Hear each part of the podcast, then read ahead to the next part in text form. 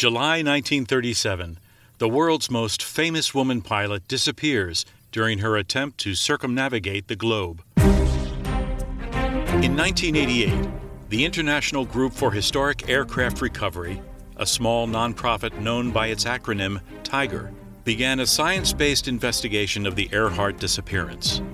Decades of forensic research and a dozen South Pacific expeditions have now produced hard evidence from multiple disciplines to provide the long sought answer to the riddle. In this series of conversations with Joan Sachs, TIGHAR Executive Director Rick Gillespie takes us step by step through the adventures, the setbacks, and the discoveries that uncover the evidence that has solved aviation history's greatest mystery.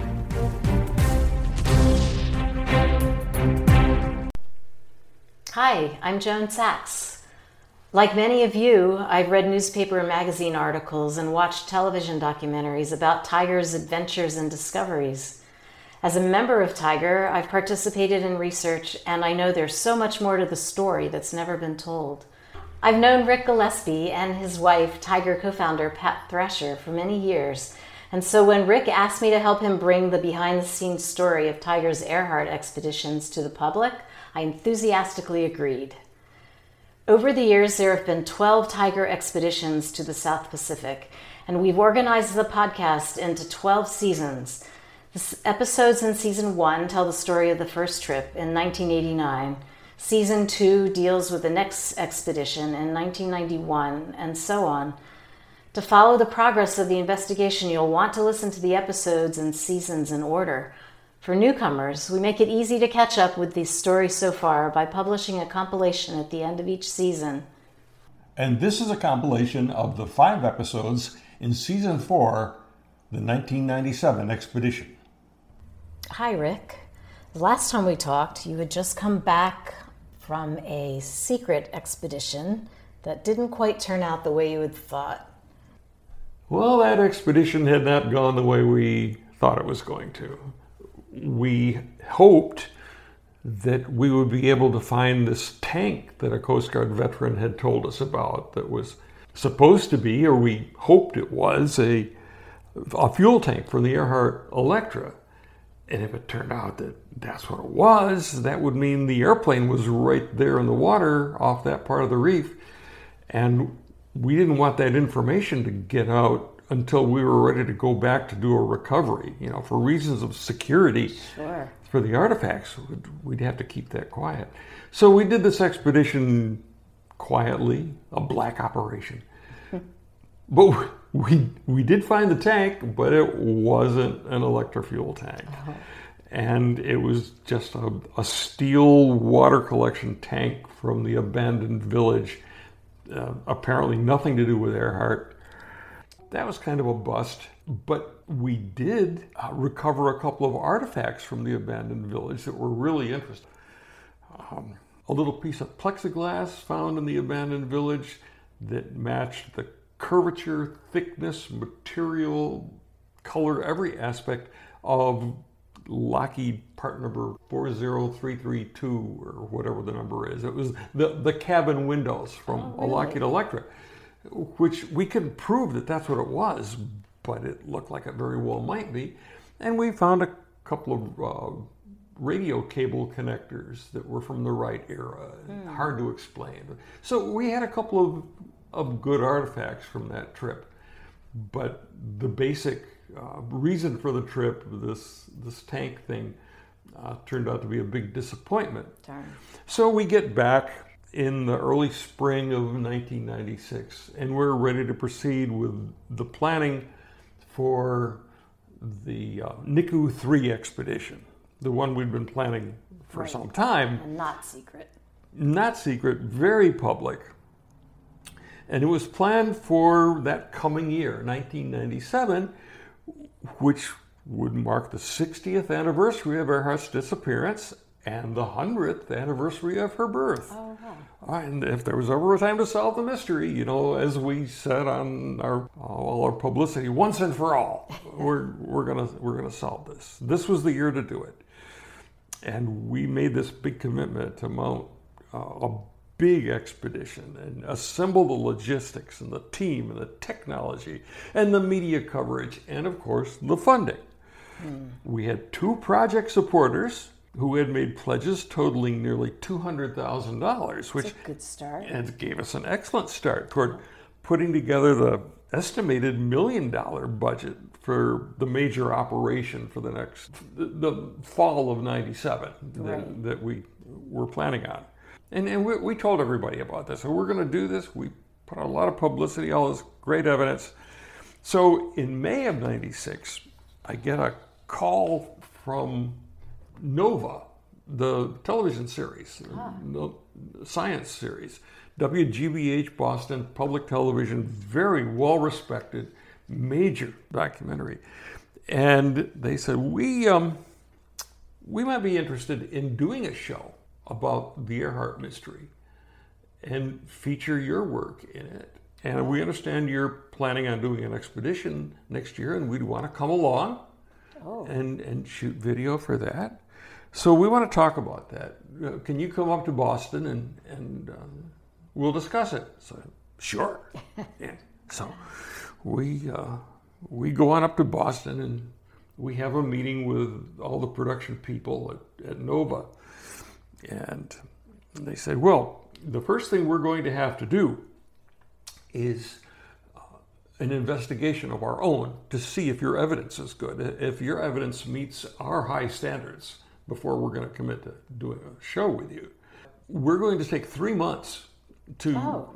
we're we're going to do this the whole summer june july august we're going to really dig into this and we'll need your full cooperation but if at the end of that time we decide that you you really have the goods on this we will enter into a contract with you now understand we're not going to pay anything for the exclusive rights we don't do that but we will pay our pro rata share of the expedition costs, and we'll give you a, a share of the videotape sales afterward because we're going to make a videotape of this show hmm. after it airs, and it'll be a popular show. And and we, we figured that what they were proposing would net us probably fifty thousand dollars.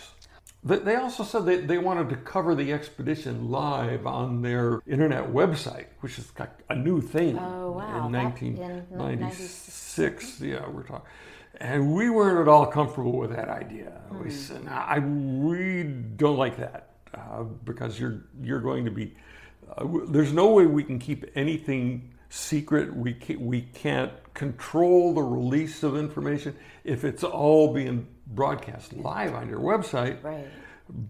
But these are all things that you can work out in a, in a contract. We, we don't need to worry about that yet.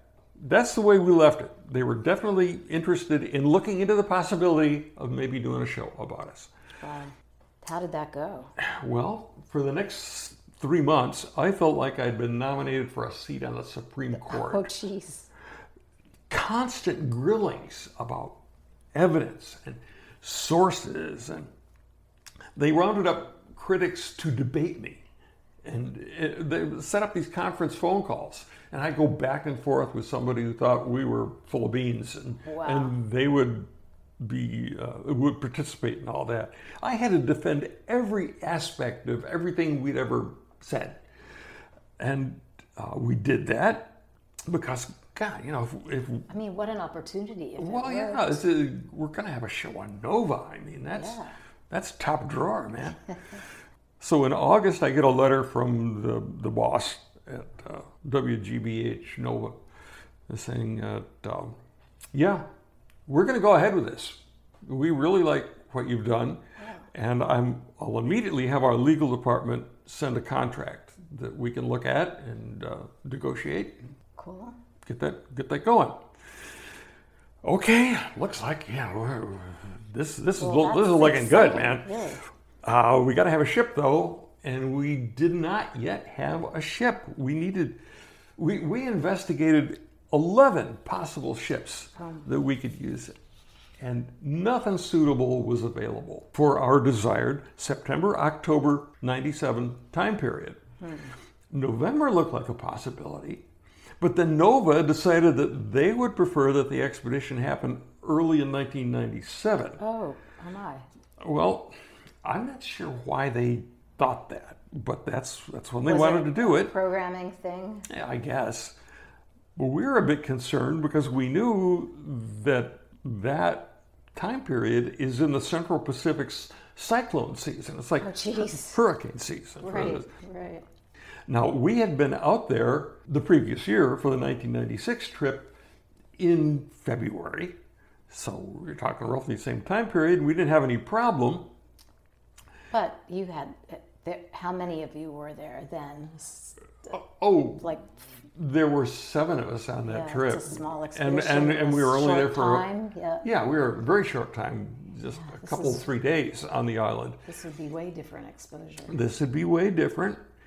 On the other hand, Nikumaroro is in kind of a benign weather area. The, the big cyclones rarely hit there directly. So we thought, ah, okay, yeah, It's not we'll, that comforting. we'll, we'll probably be okay. So, with things going so well, we have Nova on board, which we figured is going to really help with the fundraising. yes. We decided to use the 223 foot University of Hawaii Oceanographic Research vessel. Its full name is Kaimikai Okanaloa, which, for understandable reasons, is usually simply known as KOK. Great ship, and we're going to have a 46 day expedition that would give us a full month on the island. Wow. And we'd, of course, be staging out of Honolulu, where the ship is based. But we're going to need all of that projected million dollar budget. This is going to be a very expensive expedition. Nova also insisted that we provide some way for them to get aerial views of the island, aerial video of the island. Oh my. Well, this is before drones. this is way before drones.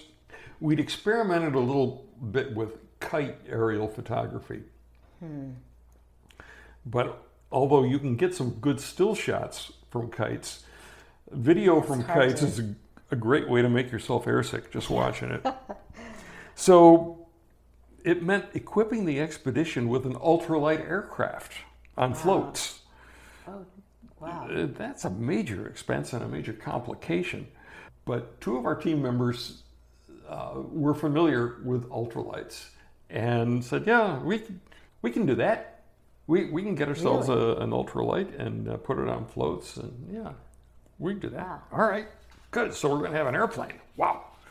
By the September of 1996 TIGHAR Tracks, we thought we had everything set. I mean, this is once and for all, man. Niku 3, it's going to be a 20 person team. There's going to be a Nova film crew, and we're going to depart Honolulu in late January aboard KOK, and we're going to do a survey of the abandoned village, detailed archaeological survey of the village.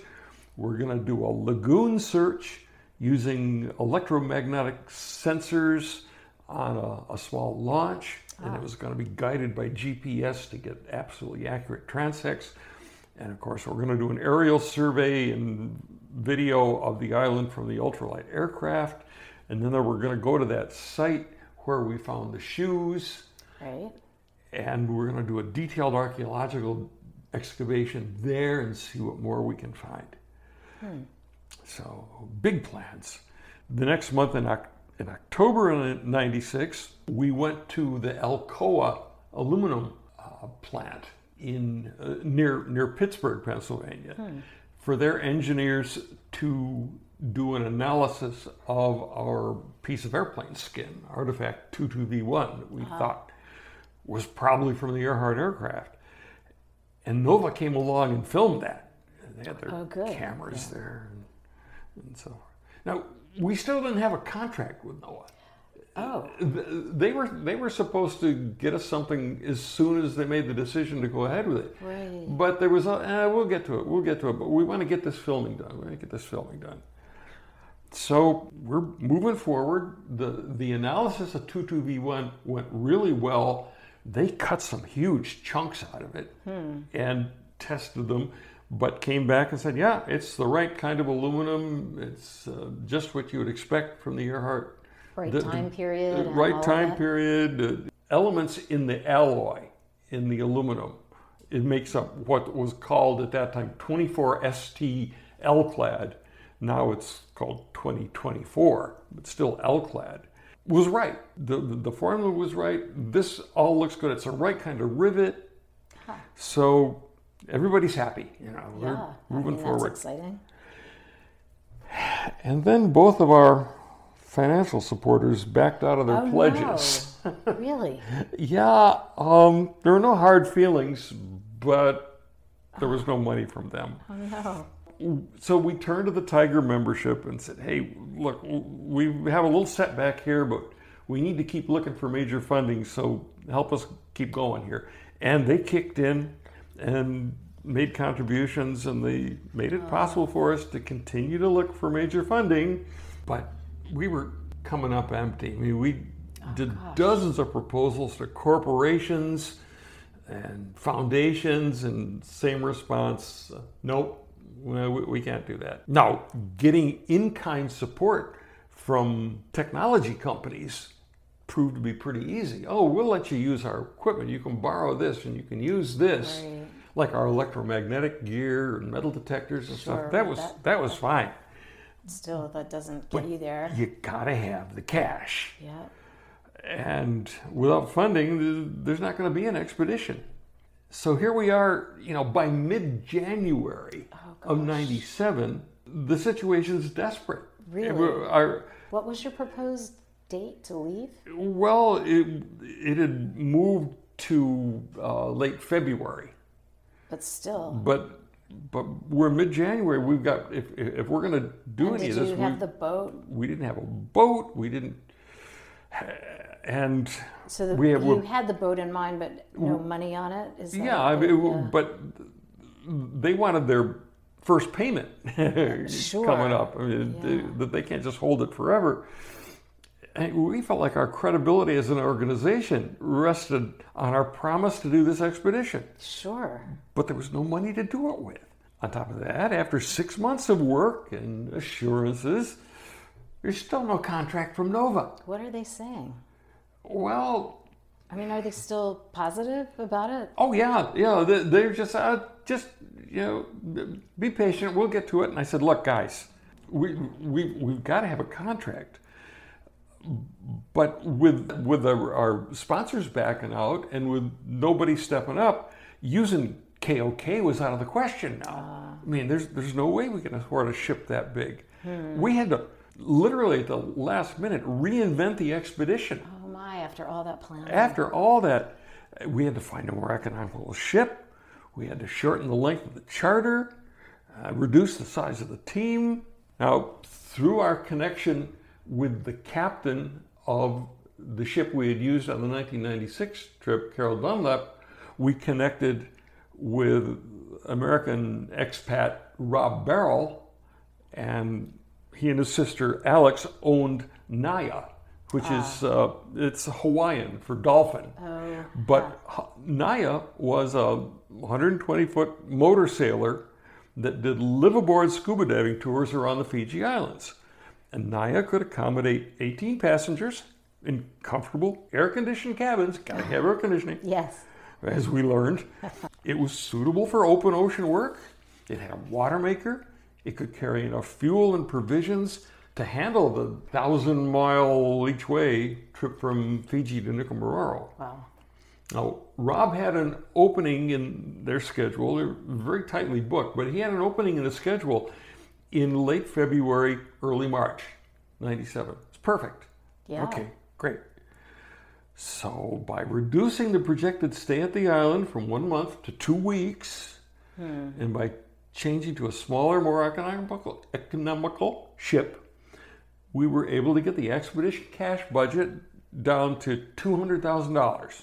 But still. May as well have been two billion. Yeah. So I told Nova, we got to have a contract, and we've got to have your pro rata share of the expedition costs. I've got a boat payment to make, Sure. or we're not going to have a boat. So they finally set a contract. but it was very different than what we had talked about Oh, the no. previous summer. There was no videotape share, and they insisted on having this live coverage on their website, which we really didn't like. And w- without the videotape share, the real money wasn't there. Really? And so we, we told him, I said, look, your proposed contract is not what we agreed to, and it is not acceptable. Hmm, okay. So we're in kind of a tense place with, with Nova. Yeah, really. Well, then Had in. you advertised already that they were going to be part of it? Oh, yeah, yeah, yeah. yeah. So nobody quite knew what was going to happen. Now, in a triumph of generosity over judgment, a member of our board of directors offered to loan the organization $100,000. Okay, um, suddenly we're halfway home to our new $200,000 budget, but we still had to find the other half. Well, earlier, ABC News had contacted me and expressed interest in this project and going on the expedition.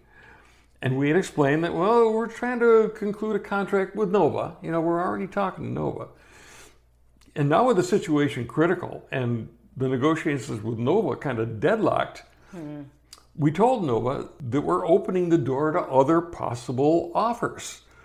And ABC offered to pay a $50,000 rights fee ah. and share the footage that they got with Nova. But Nova, re- Oh. yeah, but Nova rejected that idea. They said, no, no, no, we're not going to share our footage with anybody. You know, th- we, we're not going to do that because uh, a network like ABC can get a show on the air a lot faster than we can. And if they air something before we do, nobody's going to watch our show. Right.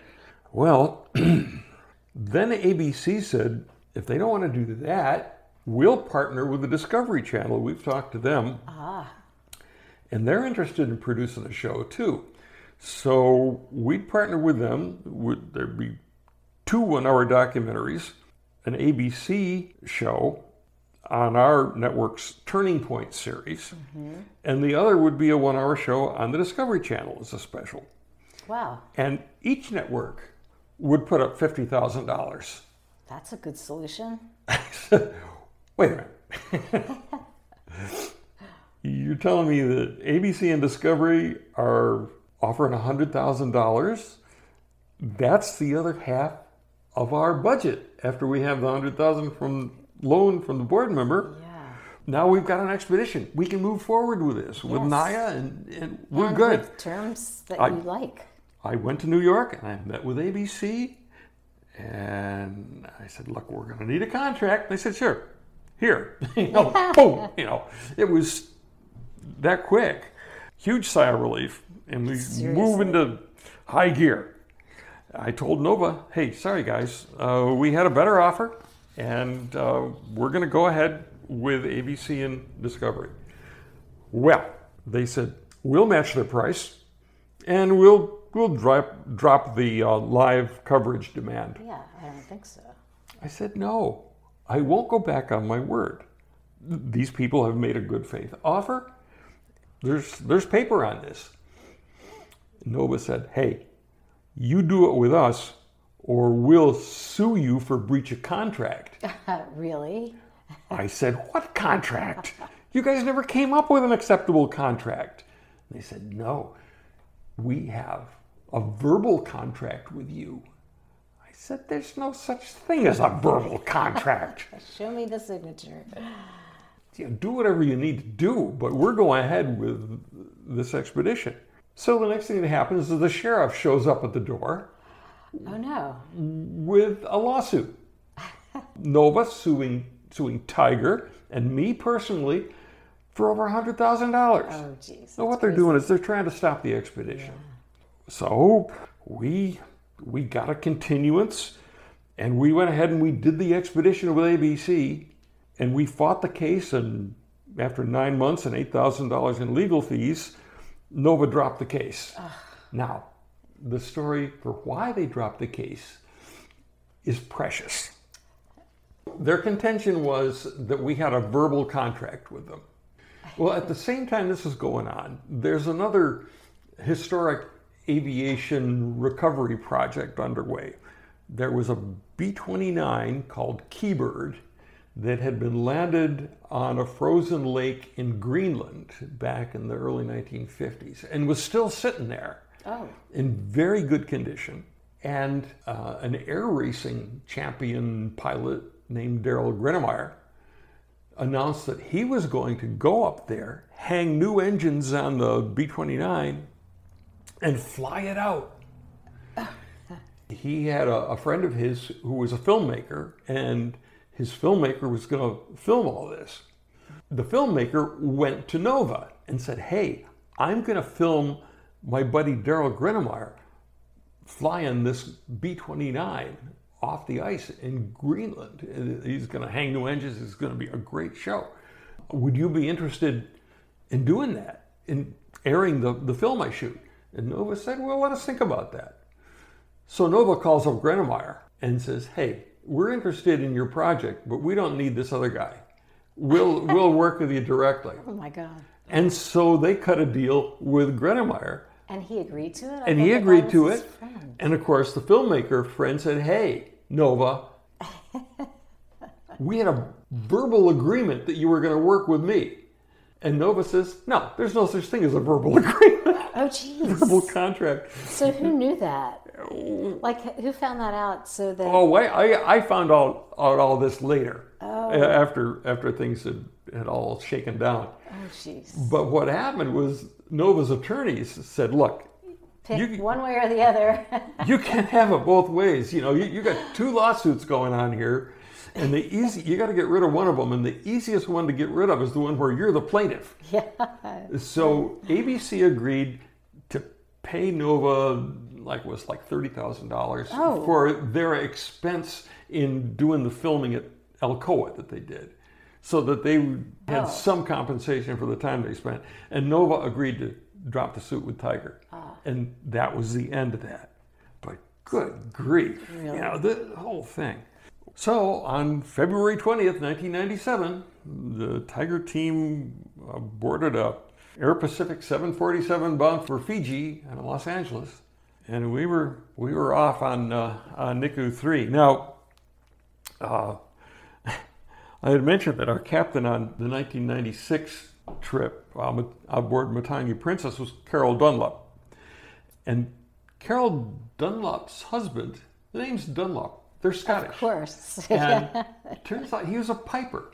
And he had a, a friend that also was also a bagpiper. Now, my wife Pat and I are both ethnic Scots.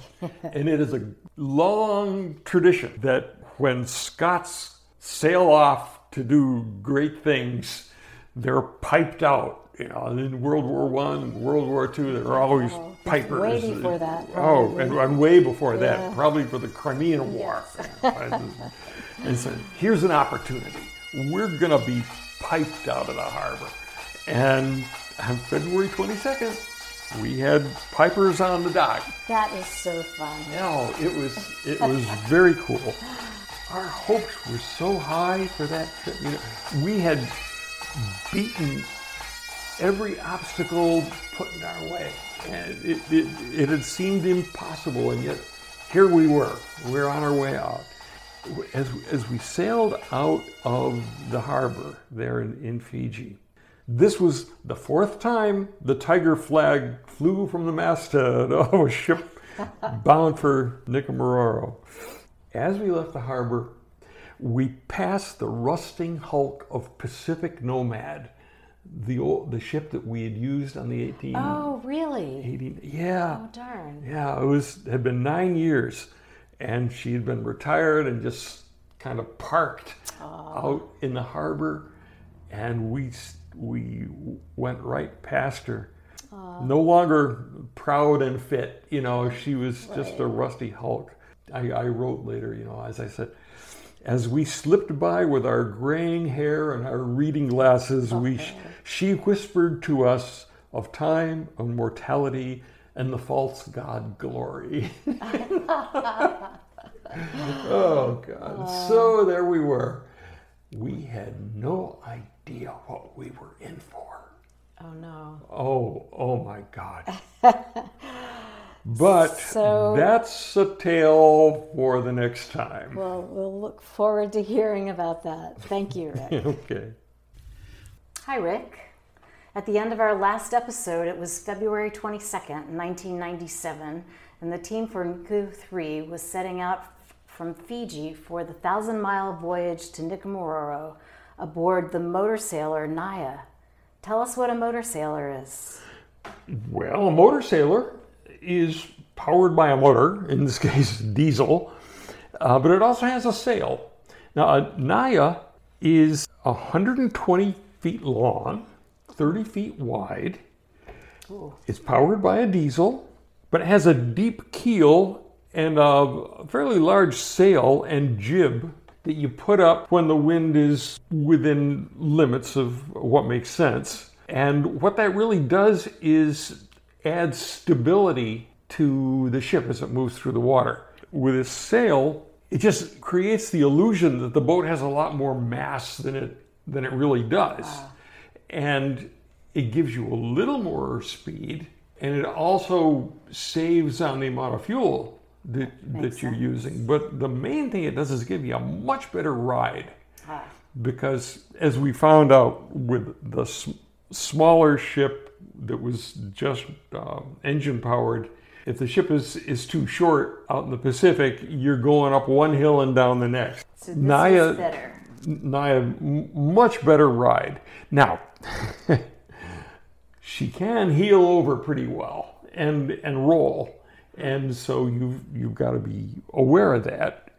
Um, you know, there's the old saying that you have one hand for yourself and one hand for the boat. You always have your hand on something because if she rolls up, you're going to go with the roll, and. Um, you can go tap dancing across the deck and you end up on the floor and people get hurt you, you have to you have to be careful So did they tack like a sailboat, or did they just no you, forge you- ahead and you don't have to tack and wear like a sailboat you can just maintain a straight course but you've got that sail to and the to- heel? Yeah. yeah, give you more stability hmm. 14 crew members accommodations for 18 passengers in nine cabins air conditioned it's Oh. very very comfortable boat basically set up as a live aboard scuba dive boat operating in the waters around the fiji islands all set up to accommodate scuba divers they got compressors tanks weights all the things we need for underwater operations we were going to do Right. but Plus accessibility for the rest of what you were doing. That's right. There's a dive deck on the on the stern that's down close to the water, Right. so uh, you you can use that to get in and out of the launches. Now she had two. They're called ribs, uh, rigid hulled inflatables, powered with 60 horsepower outboards. They're they're called naiads.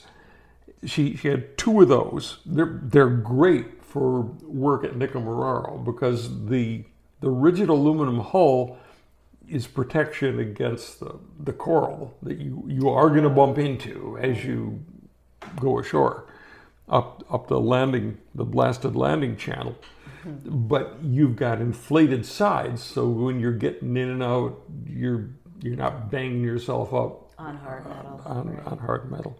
That worked out well. And plus, we had another lagoon boat that we were going to use for uh, work in the lagoon. The ship has a great open salon on the main deck for basically a dining room, but it's also great for meetings. We would always hold our team meetings in the salon every every evening, planning what we were going to do the next day, reviewing what we did this day, and so forth excellent ship. Uh, it's just perfect for the, the kind of work we were doing. Our problem in 1997 is we were going out at the wrong time of year. We had gone out in the winter before, the winter in the northern hemisphere, and gotten away with it. So are you saying you got lucky? We were lucky, in, well, I don't know if we got lucky on earlier trips or just we got really unlucky on this trip. Oh no. But Um, it was a rough passage going out. A lot of people were seasick, but that's not unusual. We, we often have a pretty rough passage going up from Fiji to, to Niku. And how many days is that? It, it's five days. Oh, you're, That's you're out there five for days. Somebody who gets seasick. But in this case, while we were en route, on our way up to Niku, a tropical depression formed behind us. Oh. And it grew into a storm and, and eventually matured into a full blown cyclone. Now, out in the Pacific, in, in the southern Pacific, they call them uh, tropical cyclones. In the northern Pacific, they're typhoons. In the Atlantic, they're hurricanes. It's the All the same same animal. storm? It's the same creature. Wow.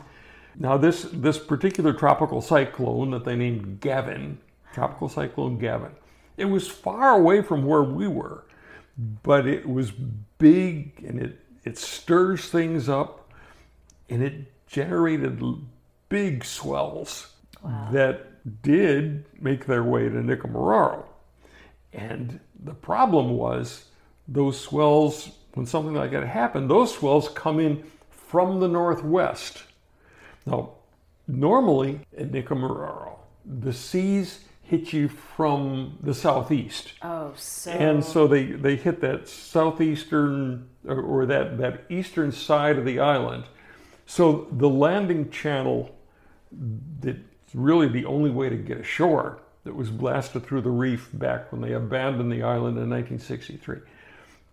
That channel is normally on the leeward side of the island. It's oh, it's, but not this time. it's usually protected. but Boy, not this time. Wow. This time it's it's taken the full brunt of all this stuff coming in. We got there, we were horrified. we, we look at that landing channel and that water's running across the reef and hitting that blasted channel and creating a geyser 20, 30 feet in the air. oh my God. I said, "Oh, and we're this is like going ashore in a washing machine. You know, it, it's just it- it's horrible." For the next two weeks, I mean, just just getting people and equipment on and off the island was like a daily near-death experience. Wow, did it last that long? Well, especially for the first part we were there, it was really bad. I mean, okay, so we we had this um, ABC News crew aboard, three guys. Oh, geez. Yeah. And equipment. and all their stuff. The producer, Howie Masters, great guy, was in charge of the whole filming operation. And of course, Rob's in charge of the boat, and I'm in charge of the expedition. And every morning, Rob and Howie and I would get up on the de- the, the bridge at Nai'a with binoculars, and we'd look at that friggin' channel. and we said, "Well, how bad is it today? Who can we put ashore?" And we're having conversations like, "Well, so and so still got kids living at home, so we're not gonna." Oh, really? Yeah, we're making decisions based on stuff like that. Oh, geez. You know, and I'm thinking, I didn't sign on for something like this Really? but you know we we've got to get the work done but we don't want to kill anybody of course i knew one person that was going to go ashore there's no question about that um, so you, you get the people into the skiff that you decide are okay to go and then rob's at the helm and he's he goes just outside the channel and he starts circling. And you've got these big rollers coming in and they're going up the channel and kaboom and it goes in the air. And he's circling and he's circling. He's waiting for just the right wave to Right, catch kind of like body surfing. it's like surfing. Ah. And and you're always, you're kind of second guessing him come on rob this is the one. He said no no no not this one. I know what i'm doing. And he did man. He really knew. And, and he'd pick a, a wave and in you'd go. Now, holy moly. And up the and up onto the beach you know, It, so it crash onto the- you on the beach? Oh, you go right up on the beach and smash it, and then you pile out like the Marines, you know. then we'd push him back out, get him turned around. Now he's got to get back out there. He's empty now. Oh, and these waves are rolling in, and you wait and you wait for the right one. He says, "Okay, now," and he'd gun it, and he'd go out, The real danger is when these things really get going, there's so much foam that the prop on the outboard won't bite. Oh. And he's got to have a Right, that or the thing prop biting to, to maintain Yeah. direction. And if that skiff gets crosswise and Oh, broaches, it rolls over and it's all over.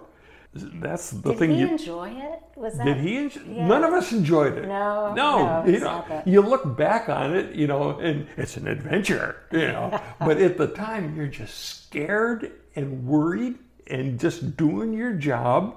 We didn't wear life jackets, and people would think, Why? "Why the hell would you not wear a life jacket?" Because if you're in that, if you get dumped, if if that boat rolls and you get dumped into the water in that channel with all the coral, if you've got a life jacket on, you're going to get bounced around like a cork and you're going to get thrown into the walls of that channel and you're going to get torn up. Wow. And there's sharks in there that are just waiting for something like that to happen. So you have to be able, if you're dumped in the water, to duck under as the wave goes over you. Oh, It's the only way you can protect yourself. So you do this without life jackets. Ooh. Yeah. So there we were, Yes. getting people ashore as best we could. Using the ultralight airplane that we had lashed to the top deck was out of the question. There's Really? no way under those conditions. The sea was really rough, the wind's blowing like Yeah, crazy. that's- There's no way we're going to use that airplane. Darn. It never left the ship the whole expedition. it it kind of got banged up, of Oh. course, just by natural forces. But we did get people ashore, and we we did get the work started in the abandoned village. We did a, a search and a survey. Of course, we're getting rained on just about every just torrential rain. How did the rains happen there? Did they were they all day or were they off and oh, on? Oh, they'd be like a- squalls that would come Yeah. Through. Hmm. Yeah, not usually all day, but enough to just keep you soaked. Really? And of course, it's wet. wash away your It's hot and humid, and hmm. it was just miserable. But we did get the work done. We collected, geez, like over a hundred artifacts. Did you have that area gridded like you No, no, we, we didn't actually grid it. We, we searched it in sections uh, with metal detectors and just eyeballs. Mm-hmm. Our archaeologist insisted on collecting a whole bunch of stuff that clearly had nothing to do with an airplane or, or Amelia Earhart, but he wanted to have examples of things, natural junk left behind in this village to establish context. I've still got that stuff because anything we collected, we have to curate and we just hold it in stewardship for the Republic of Kiribati. That's the deal. We don't own it. right? But if we collect it, we have to keep it and protect it and catalog it. And it's a pain in the butt. But we've got it. You do have it. Okay, so we collected a whole bunch of stuff. We we still didn't know where the plane landed. We knew it landed somewhere and got washed into someplace where we couldn't find it. We had had different theories about where it might have landed on the reef and land, gone into the ocean, and but we had done a, a sonar survey around the whole island in 1991 and didn't find any airplane. Right. And we'd had divers in the water, and they didn't find any airplane. So we thought, well, maybe it's in the lagoon. There's a place down by the southern lagoon passage that is not grown over with vegetation. It, it's an area where you could possibly get an airplane down, but you might not get stopped in time. And we thought, well, maybe they tried to land here and overshot and went into the lagoon, and maybe, maybe it's out there in the lagoon. So, how do we find it? Well, okay. The lagoon is very murky. Uh, You, you Sandy can't- bottom? Is it a sandy bottom? It's a silty bottom. oh, yeah. So Yeah. it could have sunk. Any disturbance, it, it just like like milk. You know, you can't see your hand in front of your face. We thought, well, okay, we'll use an electromagnetic sensor, and we had a very fancy, uh, high-powered electromagnetic sensor mounted on a launch, a boat. The thing sticking way out to the side, Ah, and we did transects up and down the area where we thought there might be an airplane. and you record that and you map out the returns and look for magnetic or uh, any kind of a metal anomaly. Uh, there were some 55 gallon drums and stuff out there, but didn't find any airplane. There was that. That How do you know there were 55 gallon drums? Well, once you have a hit, oh, there's something right here. Then you can send a diver down, and. And were they, you still working in a really rough sea for that too? well, the lagoon wasn't rough. No. the, la- the lagoon's protected. Oh, the lagoon is after the landing.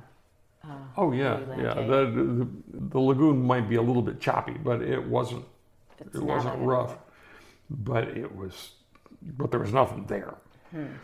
We did a detailed archaeological survey of the area where we had found the shoe parts before. Right. Uh, that's where the baby grave was. And but we thought, hey, th- this may be the campsite that was talked about in the old story about bones being found on the island. We did find uh, the remains of an old campfire, and that's unusual, you know, on a remote Yeah. location. Oh, somebody had a campfire. And made- near where the shoes were. and, and that's in the same area where those those shoe parts Yeah, were right. found that we at that time at least thought were probably Amelia Earhart's shoes. So the campfire made sense. Oh yeah, Yeah. good. But in the campfire there was a little shred of paper. You look at it closely and it was clearly part of the label off a can of something. Oh, Well, Earhart had emergency rations with them. At least they were inventoried when she wrecked the airplane in Hawaii. That inventory included some some uh, emergency rations she had. Well, uh, maybe the, maybe this is. She she had can of um, banana. Oh. The, the, oh, so maybe, maybe this is from a can of, of uh, banana that, that she had. As it turned out, we later found out there were a couple of little marks on that label yeah. that we identified as part of a barcode that didn't work. What year did they start doing barcodes? in the 1970s. 70 something? Yeah, yeah. I mean, it's boom. But we didn't know that at the time, so you know it was kind of exciting to find this label. Hmm. But we didn't find anything else of any significance down there, and there should have been more stuff. We figured that was kind of a bust.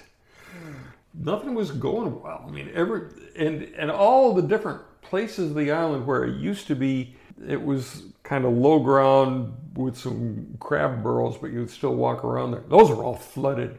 Oh, really? Just oh yeah, yeah. When the weather gets that bad and the tidal surges come in, all those low-lying areas just get flooded over. It was really pretty miserable. So as the time approached for us to leave the island, our old friend Tropical Cyclone Gavin was moving farther away, and the seas calmed down a little bit, and they subsided enough for us to demobilize and get our beer, get our beer. the seas subsided enough for us to get our gear off the island and, and uh, get ready to go. Because things had calmed down a little bit, Rob Barrel and his girlfriend Cat were able to get in some diving. They were blown away by the pristine condition of the reef at Nikumaroro. Oh, I mean, this is they'd been used to diving around Fiji, and, and Fiji's a great place to dive, and it's there's beautiful coral and there's beautiful fish. But Nikumaroro is another whole world. Nobody had ever Yeah, been there. There'd been no people there to pollute anything for 50 years. Yeah. And they just looked at this and said, oh my God.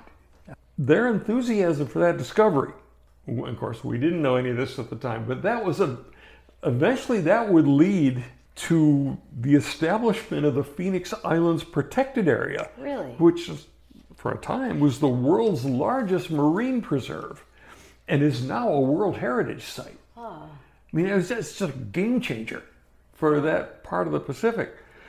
But of course, we didn't know that. Robin Cat knew this is something that's got to be saving, saved and protected. That was one of the most significant things to come out of that expedition. Really. That, that's a that is. but you don't know it at the time. no. Okay, so a couple days before we're supposed to leave, the crew trying to make up. You know, they they knew it had been a rough trip for us, and they wanted to do something good for us. Mm-hmm. So they set up this big feast for us on the beach, all kinds of food, and and they would come and entertain guitars and drums, and Oh, we we sang. We had a great time, and we had way more food than we could eat. And some of the team members said, "Hey, we got all this food." We'd like to stay ashore tonight for the experience of being on the island. Oh my. I said, guys, yeah, you could stay ashore and it would be fine, but we don't know what the weather's going to be like tomorrow. And if it kicks up enough so that the channel is too dangerous to navigate, we've got to wait for you. We, we can't go away and leave you here, you know. We're, we're not going to have another Amelia and Fred here on this island, you know. We'd have to wait until the weather was acceptable enough to get you off the island. And we've got a problem developing because there's another tropical depression developing out there. Oh wow. And it, it doesn't look good. But they said, no, no, no, no, you got it. It'll be fine. It'll be fine. And against my better judgment, I let them do it. Oh jeez. Well- how, how many of your team stayed? God, I think there was five or six of them. Really? Oh. Yeah, and they had a great time, and they they felt like they'd really done something important. And, uh, they they called themselves the Sand People, and, uh, but they were there for a couple days before we could get them off. Really? And we did get them off, and Could you communicate with them they had radios. other than pinafores? No, no, no. They- okay. They, they had radios, and we, we could talk to them. They were fine, but we were kind of worried about them. But the tropical depression did develop into another tropical cyclone. This was Tropical Cyclone Hina. She, I think it was Hina was a she, formed directly between us and Fiji. Wow. It was right in the way. I mean, this is what you call the worst case scenario. Oh my God. So what? What happened? What did It, you it's, kind of like finding a grizzly bear in the middle of the trail back to your cabin. You know, I- you got to deal with this. We actually left a day early to try to beat this thing. ah. But within four hours of departing Niku, we came up against what's known as a white squall. I mean, it's driving rain, rising seas. You could see the thing coming. It's like a white wall, terrifying. Wow. And it hit, oh my God. We hadn't really done storm at sea before. You know, we had some rough seas, but this is another order of magnitude beyond anything we'd experienced. I went to Rob and I said, hey, do we need to be worried? I mean, the, these, these seas are like 10, 15 feet. Are we in trouble? And he says, look, the boat has a 30 foot beam. As long as the waves aren't higher than the boat is wide, we're fine. We can, we can handle this. Oh, okay, good. So we go on, and hour by hour, this storm intensifies. The wind speed became a matter of speculation because it carried away the anemometer. Oh my. we didn't know how hard it was blowing. It was blowing real hard. And Probably rather not know. within like a day and a half, I go to Rob. Rob, um, what do you figure these seas are running? He says, I think we're running 40 to 45 foot seas here. Oh gosh. So we're in trouble, right? He says, Well, this isn't good. Our mast is cracked, and Did um, you know that? I mean, did you realize? That I didn't know it, Oh, but gosh. yeah, the dive deck on the stern is kind of beginning to fail. Oh. We're like gonna, we're losing pieces of the boat. the windows in the salon broke out, Oh, hit by waves, and flooded the whole salon. So they had to put up plywood. All non-essential crew and passengers had to be confined to our cabins, uh, just for our own protection. You you just couldn't move around safely. Yeah. So we were con- they they'd bring us sandwiches and bottled water, and you just lay in your bed. Oh my gosh. and So- Nai'a's Nai'a's going head on into these seas. So was he at the helm the whole time? Well, Rob is the co-owner, but he's not a captain. There, there was Oh, a, so there- there, there, there- there was a captain aboard. Were there at least two people that knew what to do Oh, with oh, the- oh. in the storm? Lots, yeah. No, they're very competent uh, crew. Ah, good. How long was it like that? Well, by the second day, it was apparent that we had to do something different. Now, Nai'a is going head on into these big waves for, coming from Hina, the tropical cyclone, Were you making any headway? like one knot. Oh. I mean, it, it- and, Oh, wow. and and every time you hit a wave, it feels like you're hitting a cow in a car. You know, we're not making any progress here. We need to run for sheltered water, and the closest sheltered water is a few hundred miles away. It's the um, atoll of Funafuti Wow. in uh, what used to be the Ellis Islands. Now it's Tuvalu. And it's a big atoll, and the, there's a big lagoon that you can get into, and that'll be sheltered water. And there's airline service there on the main island of the atoll called Fongafale. We can get the ship to protected water, and we can get you guys get off because we've got reservations to get home. We're supposed to be back in Fiji, and we don't want to miss our connection. We've we've got to change course to go to Funafuti. That means we're no longer taking these waves on the nose. We're we're taking them on the port quarter.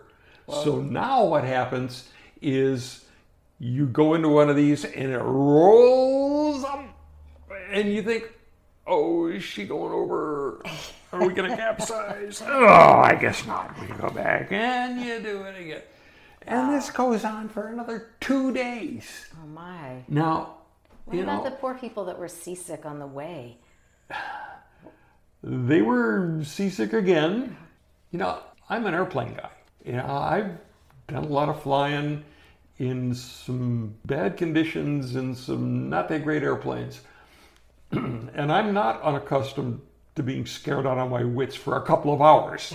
yes, but how many days are you Four days Oh, is not what I'm used to. Did everyone realize enough to be afraid of it? The, Yeah, no, I, I think everybody had a, um, a realistic view of we're in a lot of trouble, but we're doing what we can do, and we ha- we trust the people in charge. And it's a good boat. Nai'a is a terrific, strong old girl. We may lose some pieces, but we're okay. We can just get to sheltered water. So we did eventually pull into the lagoon at, at Funafuti oh, that must have been. it, it was a it, was- it was a relief. Now Fongafale, the, the main islet, the only really built up island uh, part of the atoll, is an islet about two miles long, mm-hmm. but you could almost throw a baseball across it. It's like oh. really long and skinny, and it's all built up with a village. Is that where the airfield was? And- That- In World War II, the Americans had built a B 24 base there ah. for B 24 bombers, mm-hmm. and the runway goes right down through the middle of town. Oh.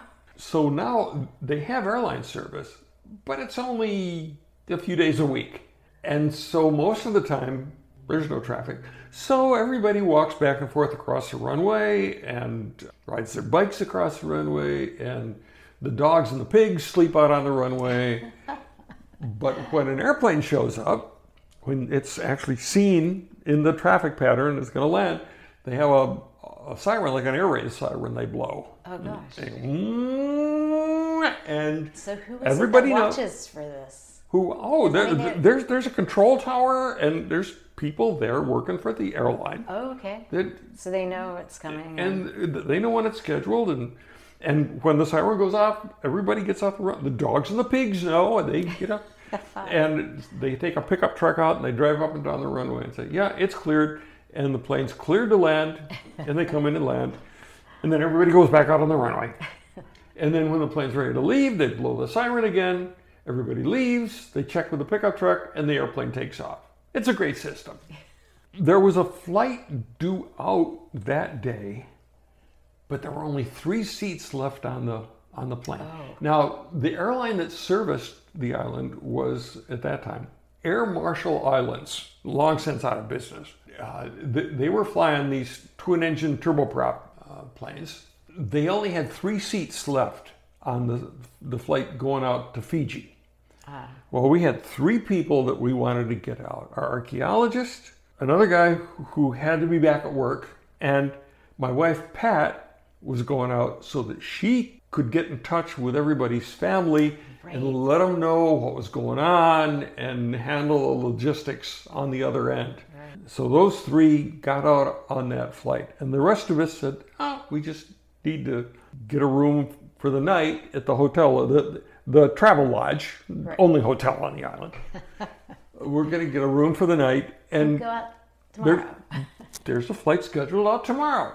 and there's room on the flight, and we'll all get out. And uh, there's there's nine of us left, and so the next day the weather's improved enough so that Nai'a figures they can go on out and make their way back to Fiji. They leave, and the nine of us are ready to go until we find out. Yesterday on the way down to Fiji, the plane developed propeller trouble. Oh. And they got into Fiji okay, but the plane's grounded. Is that their only plane? Oh, they had another plane.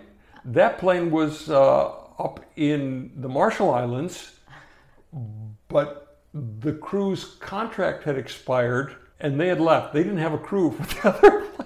Oh my! They only so had they two left it there. They only had two airplanes, and their contract expired. Not that they were working overtime and had to wait. They were just no, gone. no. They just they, they just left. Oh jeez. So, where's the the Funafuti 9 are now stuck, you know. And we don't know for how long because the word on this propeller is that the prop, a, a new prop has to come from Australia and the technicians to change the prop have to come from New Zealand. So oh, it's no, going to be crazy. a while. Really? Did you decide to buy a house while you were there?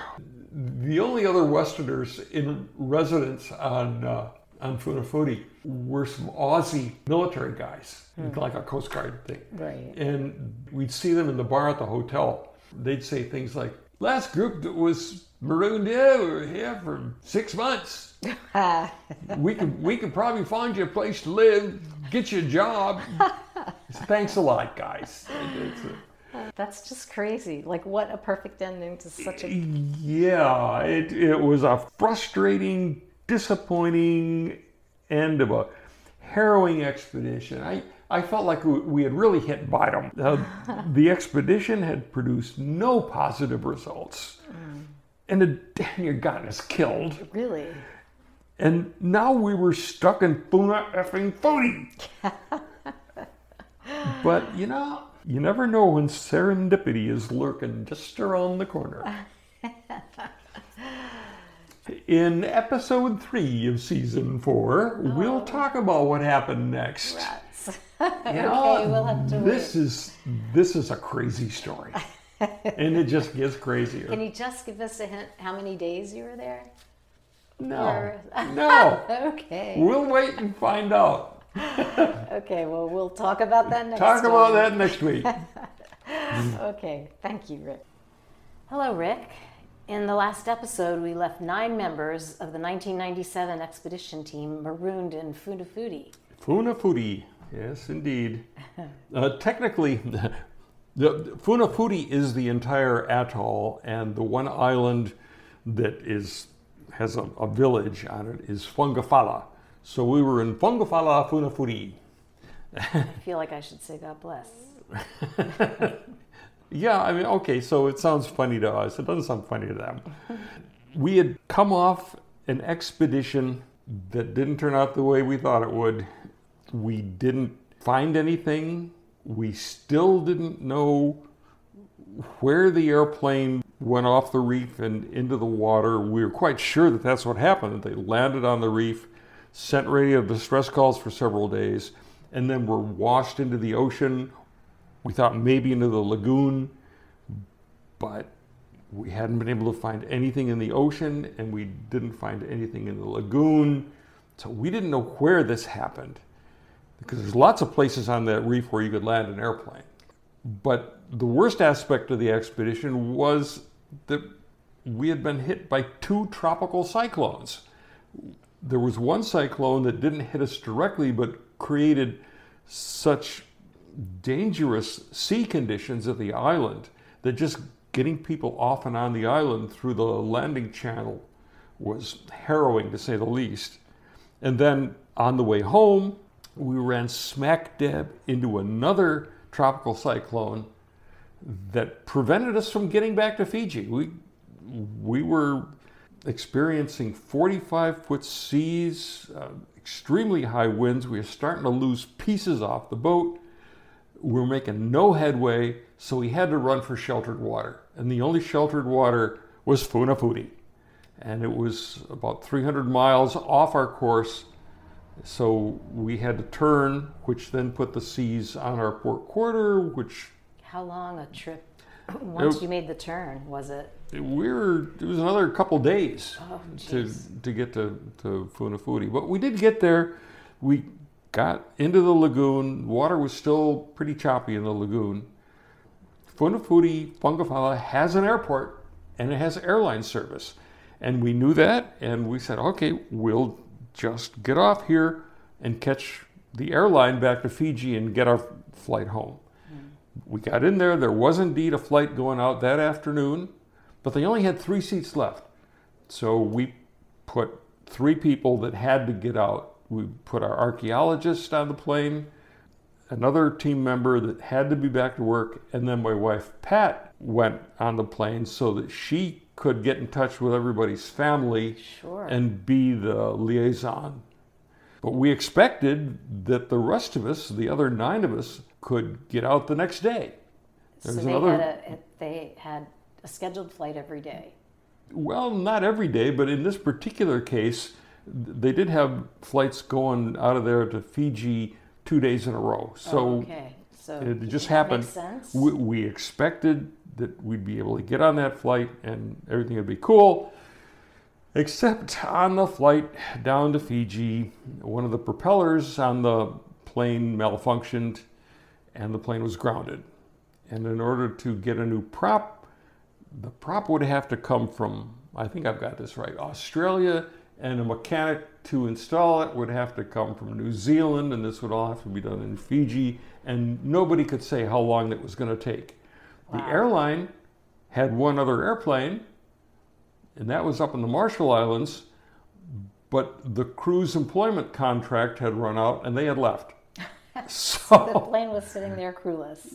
so the plane was sitting there crewless, and we were sitting in Funafuti clueless. So, you know, that's the way it was. Okay, well, where do you stay in Funafuti? Yeah. Well, there was one hotel. The Oh, so no no question then. yeah, yeah, the Travelodge. And it's not a bad hotel, on by Pacific standards, but uh, they had experienced the same storm everybody else did, and they had not been resupplied for a long time, Oh, and they were pretty much out of stuff.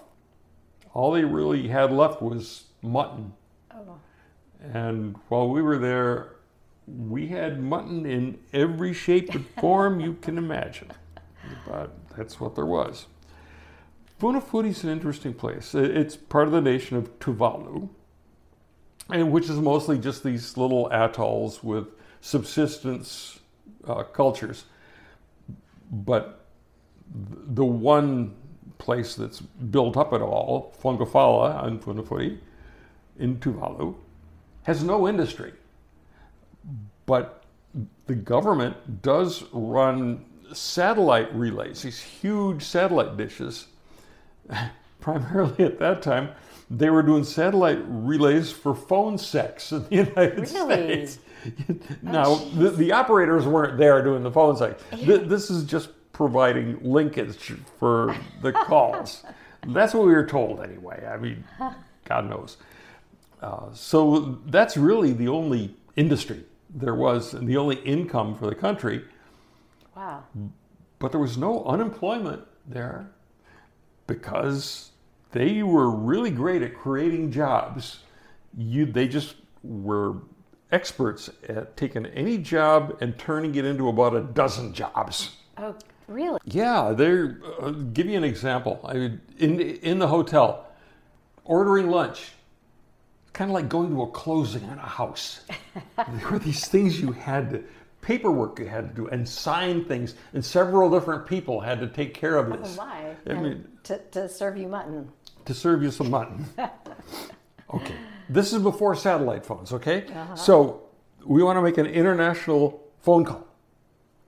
So to do that, you went to the telephone office. You told the clerk the number you wanted to call, and she would write that down. And then she would take it into another room and give it to someone who would then calculate the permanent charge for the call that you wanted to make.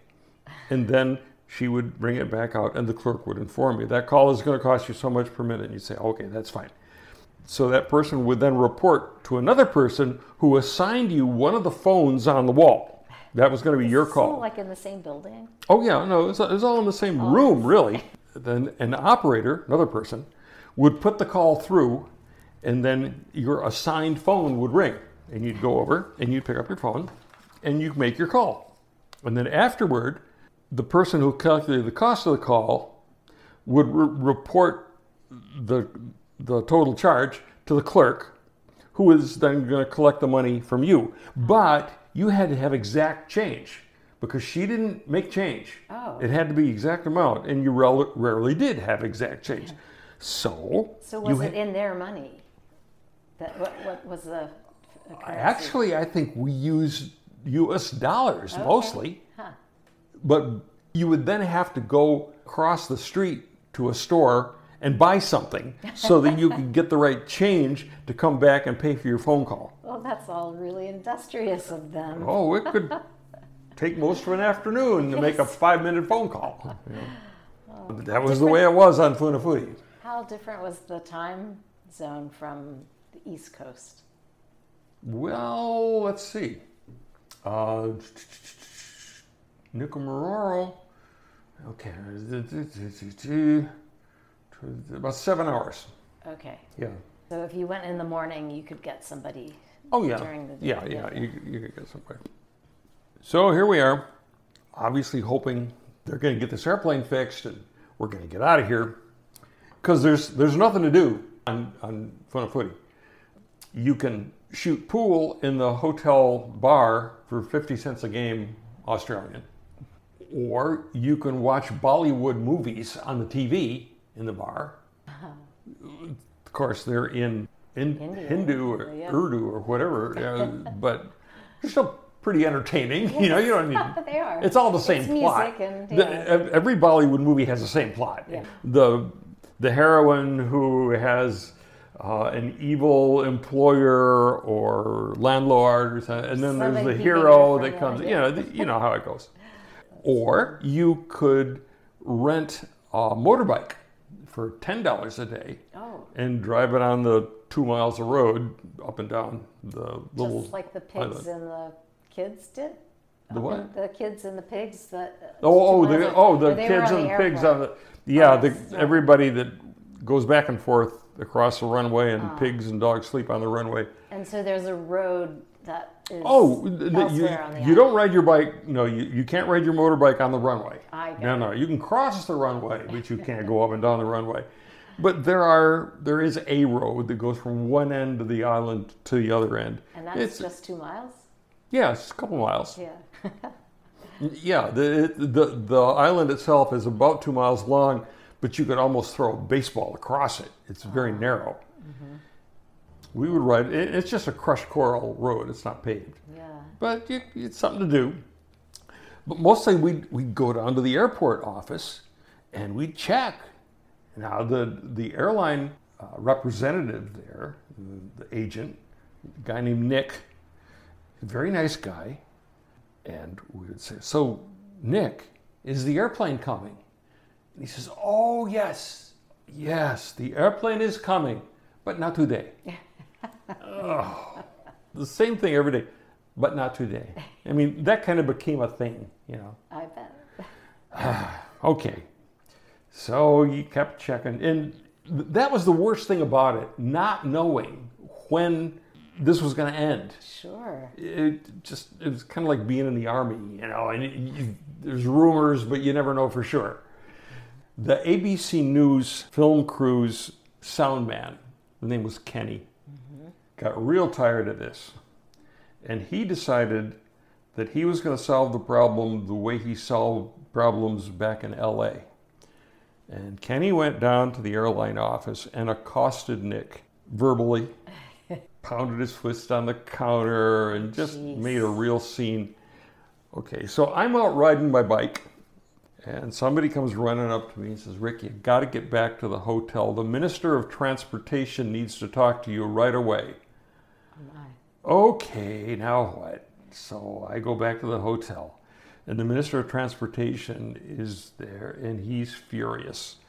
And he says, Your man Kenny is down in the airline office, and if you don't get him under control, we're going to put him in jail. and you don't want to be in a Tuvalu jail. Trust me. I said, Yeah, I trust you the uh, ABC News producer was there with me, Howie. I said, Howie, we got to get Kenny. He says, Yeah, we got to get Kenny. So we went down to the office and we got our hands on Kenny and dragged him back to the hotel and locked him in his room. There was a lot of bad feeling about this because the ugly, bet. the ugly American had caused a scene, and, and this is not good. So I, I went to one of the wait staff in the the many wait staff in the hotel, who I knew spoke English quite well, and I asked her. I said, "So, in Tuvaluan, how would you say devil?" And she said, "Oh, that would be Anganga." Okay, and how would you say white? Oh, that's Parangi. So Anganga Parangi would be white devil, right? And she said, yeah. Why you? It's okay, never mind. So I went back down to the airline office, and Nick is sitting there just fuming. And I said, Nick, I just wanted to let you know that from now on, Kenny will be known as Anganga Parangi. And he about fell off his chair. He thought that was about the funniest thing he'd heard. And the word got around the isle, oh, Kenny Anganga Parangi. ah." And it turned the whole thing into a joke, and we were cool. Well, how about Kenny? How was he? Um, we let Kenny cool his heels for a while, and let him let it be known that he was going to behave himself, or he was going to be in a lot of trouble with us. So, so far, you know, we, nothing constructive was getting done. so And what we're- day was this? How many oh, days? I think we're like four or five Oh, days jeez. into this thing Wow. we get to uh, talk. We, we talk to everybody. You know, a little place like that, you, you talk to everybody. And we're talking to the manager of the hotel, a lovely young woman named Risasi Finikaso. And she wanted to know what we were doing, of course. You know, how, how's, how's this? that All these Americans show up and, you know, are stuck here. And we explained that we had just come from Nikumaroro and Kiribati, and we were uh, looking for evidence of Amelia Earhart. Uh, and she, Did she know who she no, she had never heard of Amelia Earhart. But we explained it, and she thought that was all interesting.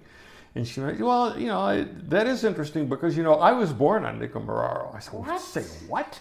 Really? says, Yeah, yeah, I was, uh, my, my family was there uh, at the time I was born. It was, it was early 1950s. I've forgotten the exact year, but early 50s. Why was her family there? Uh, well, she was uh, Tuvaluan, and in that time, the Tuvalu was the Ellice Islands, and Ellice Islanders are a dif- different ethnic group than the Gilbert Islanders, the Kiribati Right.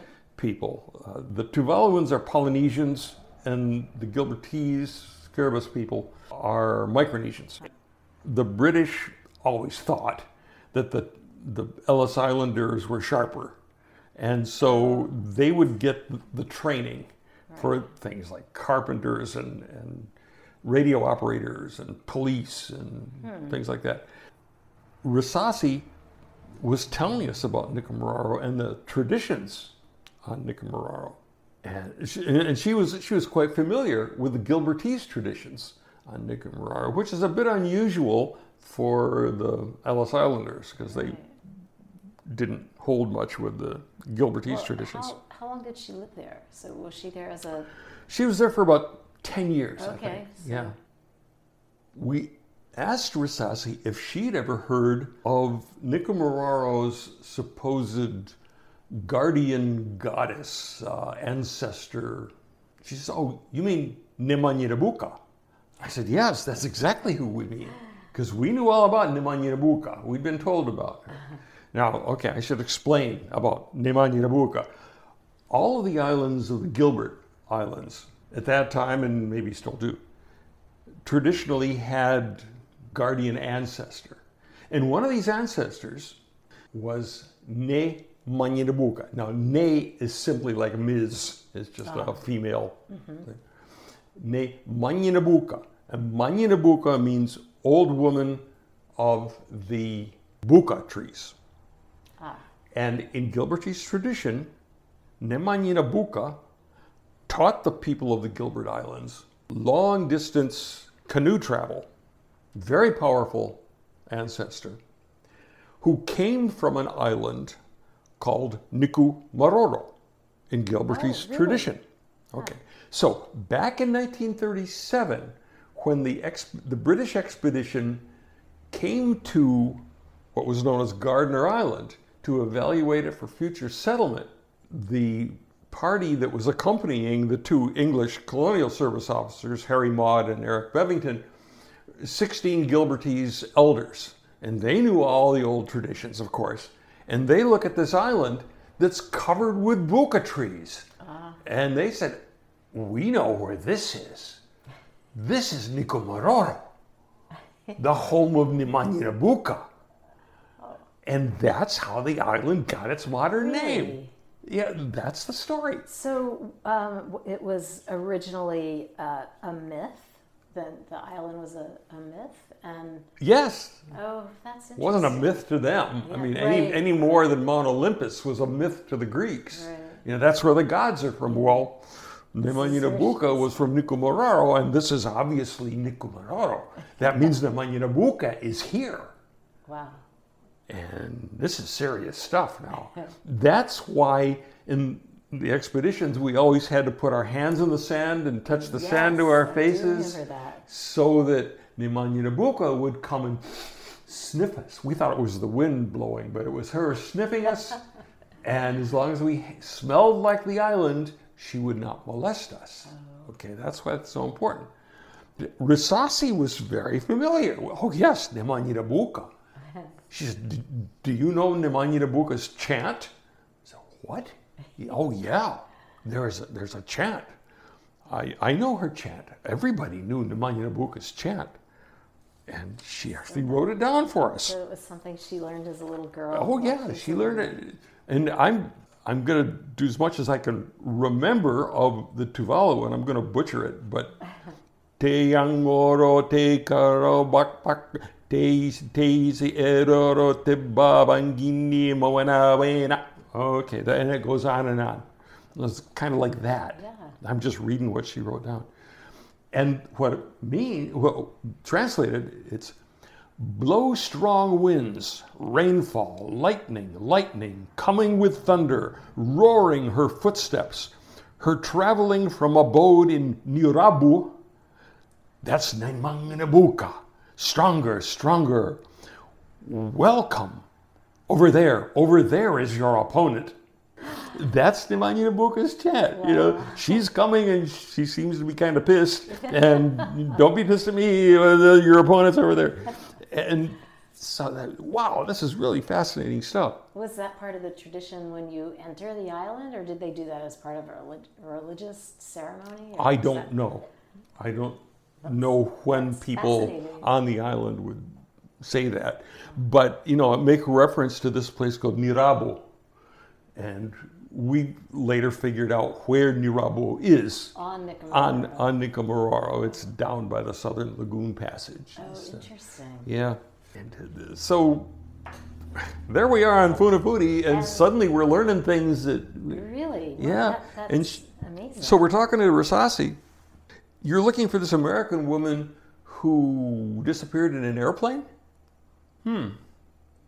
I have a friend, she's a little older than I am, who um, worth asking her if she knows anything about this because uh, she was she was uh, was she there at the same time? yeah yeah she was wow.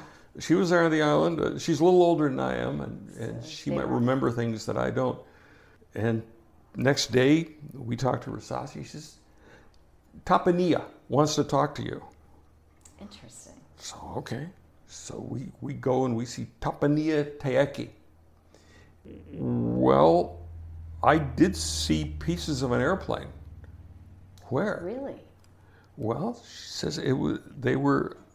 Out, there, some of them were washed up on the shoreline, but others were. There, there was a piece of a wing out on the reef flat in, in the water. Really? I can show you where. I, we had a map, and, and she marked a place on the map down near the main lagoon passage. We thought that was pretty interesting because we knew that wreckage from the shipwreck, the Norwich City, Right. was distributed north uh, from the northwest to the southeast. That's the prevailing path of well, that's where storms tides, drive yeah. things. That's so very clear. So if you've got a wing there, it came from up there. So this is our first hint that maybe up there is where the airplane went into the water. And had so you ever looked in that area? no, back in 1991 when we did a sonar survey Yeah. around the island looking for the airplane, mm-hmm. the one underwater area we couldn't search was that area off the northwest end because that's where they ran the sonar fish into an underwater obstacle and lost it. No. Okay. So that was the one place we had never done any underwater uh, sonar work.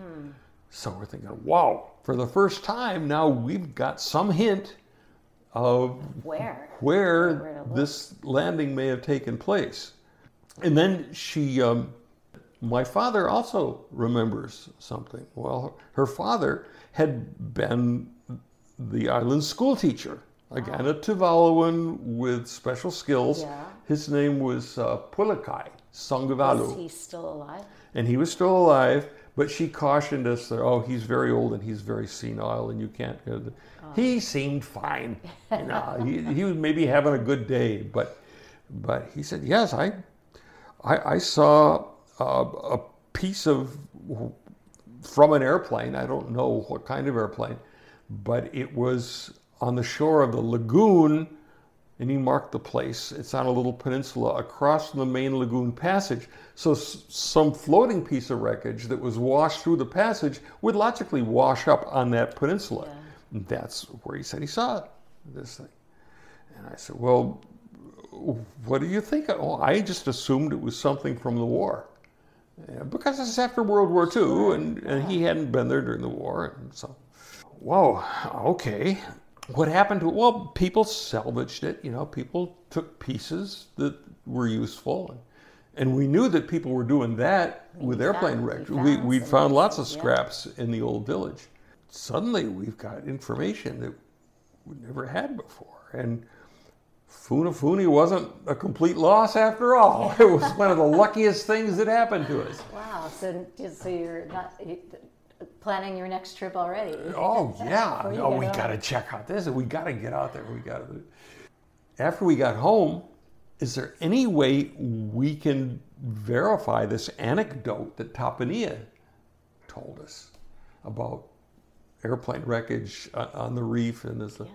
Well, we've got aerial mapping photos that were taken in 1953. And it's a whole series of photos that overlap each other, like you do with aerial mapping Right. photos. Maybe our forensic imaging expert, Jeff Glickman, Right. who made it possible for us to find the tank that didn't turn out to be an airplane fuel tank, Yes, but, it, but he located he it, found that tank in aerial photos. Maybe he can find something in the aerial mapping photos. And so Jeff went to work, and sure enough, he found, I think it was a total of four objects, light colored objects on the reef in that area that appear in two overlapping photos. So you know it's not a flaw in the, Right, in the negative film, yeah. or a fleck of dust. They're giving us what's called a specular reflection. They're metal. Oh, And there's nothing on that shipwreck that's going to be shiny metal. huh. Oh, I and I should have mentioned when I we were talking to Tapania about the piece of a wing she saw on the reef. Yeah. I asked her well, what color was it, and she pointed to the ceiling, the underside of the aluminum roof on, Oh. on their uh, the hut, the little house. So that's interesting. Yeah, it's the right color. Yeah. Things are adding up. Yeah, it turned out that uh, the great uh, Funafuti marooning was, and the plane did come, and we did get out of there. Oh, and uh, How long ultimately were you there? oh, we were there for six days. Ah. Six days. and you went back to Fiji and from there And we went back to to Fiji and caught flights back to the United States and lived happily ever after until the next trip. until the next trip. So So when when you got back, uh, how much longer before you planned then to go again? Did you right away set out with we always set out thinking that, well, when we we, we obviously need to go back, and how are we going to go back, and where in God's name are we going to find the Yes. money to go back? Always that. But then something happened that changed everything. What? New evidence cropped up that sent us to another island, Really? an expedition to a different island. And we'll talk about that in the next episode. Oh my. Okay. I'm anxious to hear that. I didn't realize. Okay. Well, thank you, Rick. We'll talk to you next time. You bet. Rick, at the end of the last episode, you had just returned from that storm tossed 1997 Niku 3 expedition with new information and big plans for another trip to Nikumaroro. But you said something happened that changed your destination to a different island. What was that? Well, we immediately began planning the next trip to Nikumaroro, Niku 4. Okay. We were wanted to do an intensive eyeball and metal detector search of the area along the beachfront where the woman in Funafuti had told us she's seen airplane wreckage, and Right, we I bet. confirmed that. And then there was her father, Pulekai, who said that he had seen airplane wreckage on the lagoon shore. We we really were eager to get back and, and do all that. But later that month, that same month we got back, we got, got an email. The guy says, I have taken some pictures and airlifted an engine that appeared to be from a 1340 from the coral beach of Gardner Island. Now, What? the engines on Earhart's Electra were Pratt & Whitney R1340s. And this guy's saying he took pictures and airlifted an engine that appeared to be a 1340 from the coral beach at Gardner Island. So when was he there and why? Well, needless to say, that got my attention. Yeah. yeah, seriously. Um, all right, here's the backstory on it. In 1970, the Space and Missile Systems Organization's space launch functions were reorganized with something called the Space and Missile Test Center, SAMTEC for short. And that was established to oversee space launches from Vandenberg Air Force Base and Cape Canaveral. Now, what they were doing was ICBMs, intercontinental ballistic missiles, and these had uh, multiple warheads on them. They were called MIRVs.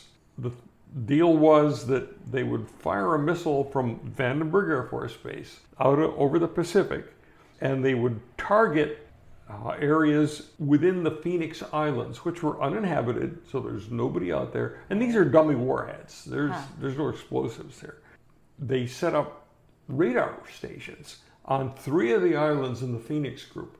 Canton Island, which used to be a big military base uh, during World War II and was later a refueling stop for airliners, the big four engine prop jobs. Uh-huh. So there was some good infrastructure at, at Canton.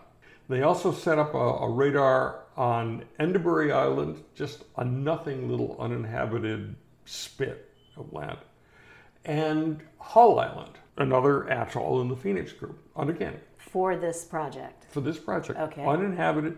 And the idea was these radars would watch the ocean surface and they would see the splash Oh, when the warheads, dummy warheads hit. and they could And triangulate so, them? yeah, they could adjust their aiming and Right. so forth. To support this, they had um, helicopters. They had three big Sikorsky HH-3 helicopters, Hmm. Kind of like the Jolly Green Giants that everybody knows Yes. uh, from the Vietnam era. And this was going on from 1971 until 1976. And this guy who emailed me, his name was Bruce. I'm not going to go into his last name because that's not important. But Bruce was a crew chief on one of the Sikorskys.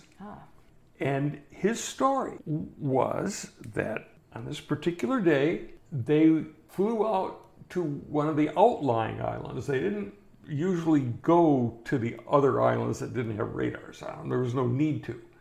But this particular day, for some reason, they went out to Gardner Island, of course, now Nikumaroro. Uh, that was really quite a ways out for them to go. They happened to be there at low tide, and he looks down out the big open door on the side, and he sees an old radial round airplane engine on the reef flat, Just Sitting there. just sitting there. Huh. He says, Wow, that's really interesting. Yes. And he talked the pilots into landing on the beach, and then he dragged a cable out and hooked it onto this engine.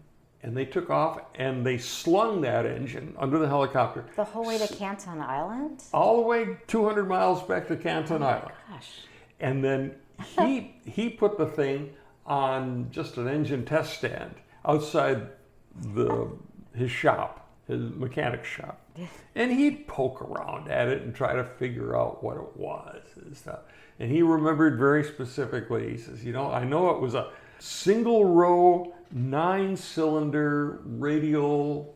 I'm quite sure it was a 1340. And Well, this sounds is a like he knew what he was talking about. well, If at the time he contacted us, he was 54 years old, married, two children.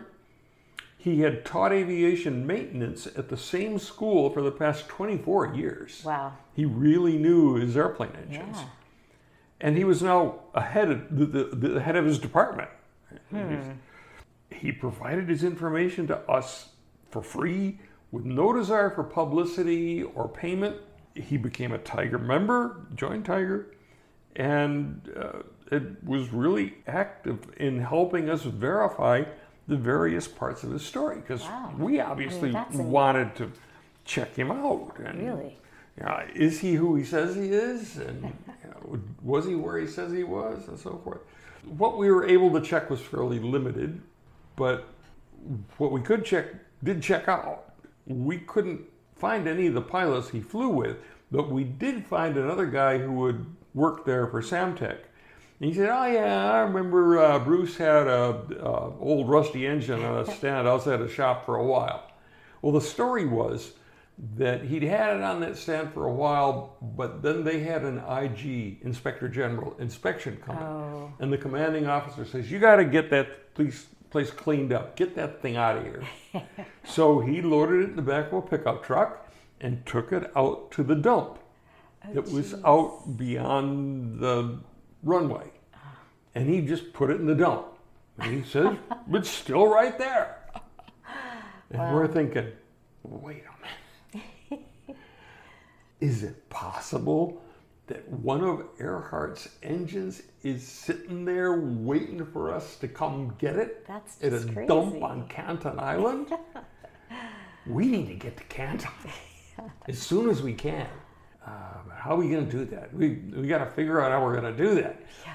So that kind of preempted plans for another trip to Nikumaroro. I mean, if we can get an engine right there in Canton, that's, And can you still fly in there and land? well, Canton has had and has a good runway, but um, we needed to find out what the conditions of the runway were, sure. and, and uh, so So is in yeah, it? we were thinking, yeah, the military still have any presence there, or the, The- U.S.? No, no. Okay, The- so- When the Air Force left there in '76, turns out they just picked up and left. Oh, and darn. the place is a mess. Mm. Uh, there are a few Gilbertese families, Kiribati people, Mm-hmm. there to occupy the place, Ah. and they get resupplied every once in a while. And we started working on that. It's- How, how are we going to put this this Yeah, together? you have to do that. So we're we're working along on that, researching that, and, and then in June of '97, I get another email. One of the things I really like about my job is you never know what's going to show up in your email. Really? You know, it just. Well, this email was from Peter McQuarrie, who was a TIGHAR member living in New Zealand Ah, his membership was up for renewal and we hadn't received his membership and I emailed him and got no reply and geez, I wonder what happened to Peter. And then on June 27th, 97, I get this email. Dear Rick, just to let you know that I am back on email again after a lot of traveling, including Rabi Island, Kiribati, and Tuvalu whoa.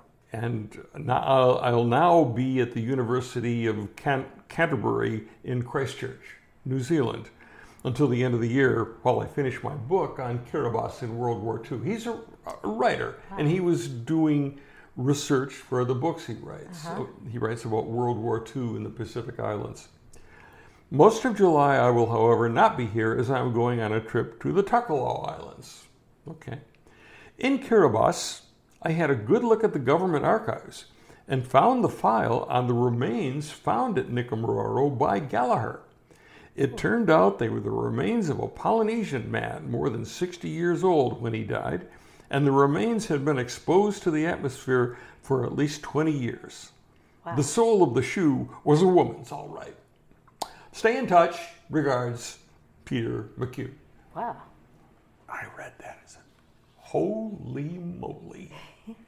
He's dismissing it. He says the file says the, they were the bones of a 60 year old Polynesian man. They'd been around 20. The fact is, there's paper on this. Yeah. This has been nothing but rumor since the beginning of this project that bones were found on the island. Yes, And everybody said it was nonsense. Wow. And the story we knew had a lot of things in it that weren't true, but we suspected there was some truth in it. Coming up. Yep. But suddenly, yeah, it really did happen. We need to see whatever is in that file as soon as possible. Well, Peter's back in New Zealand and getting in touch with the archives in Tarawa in 1997 was not easy.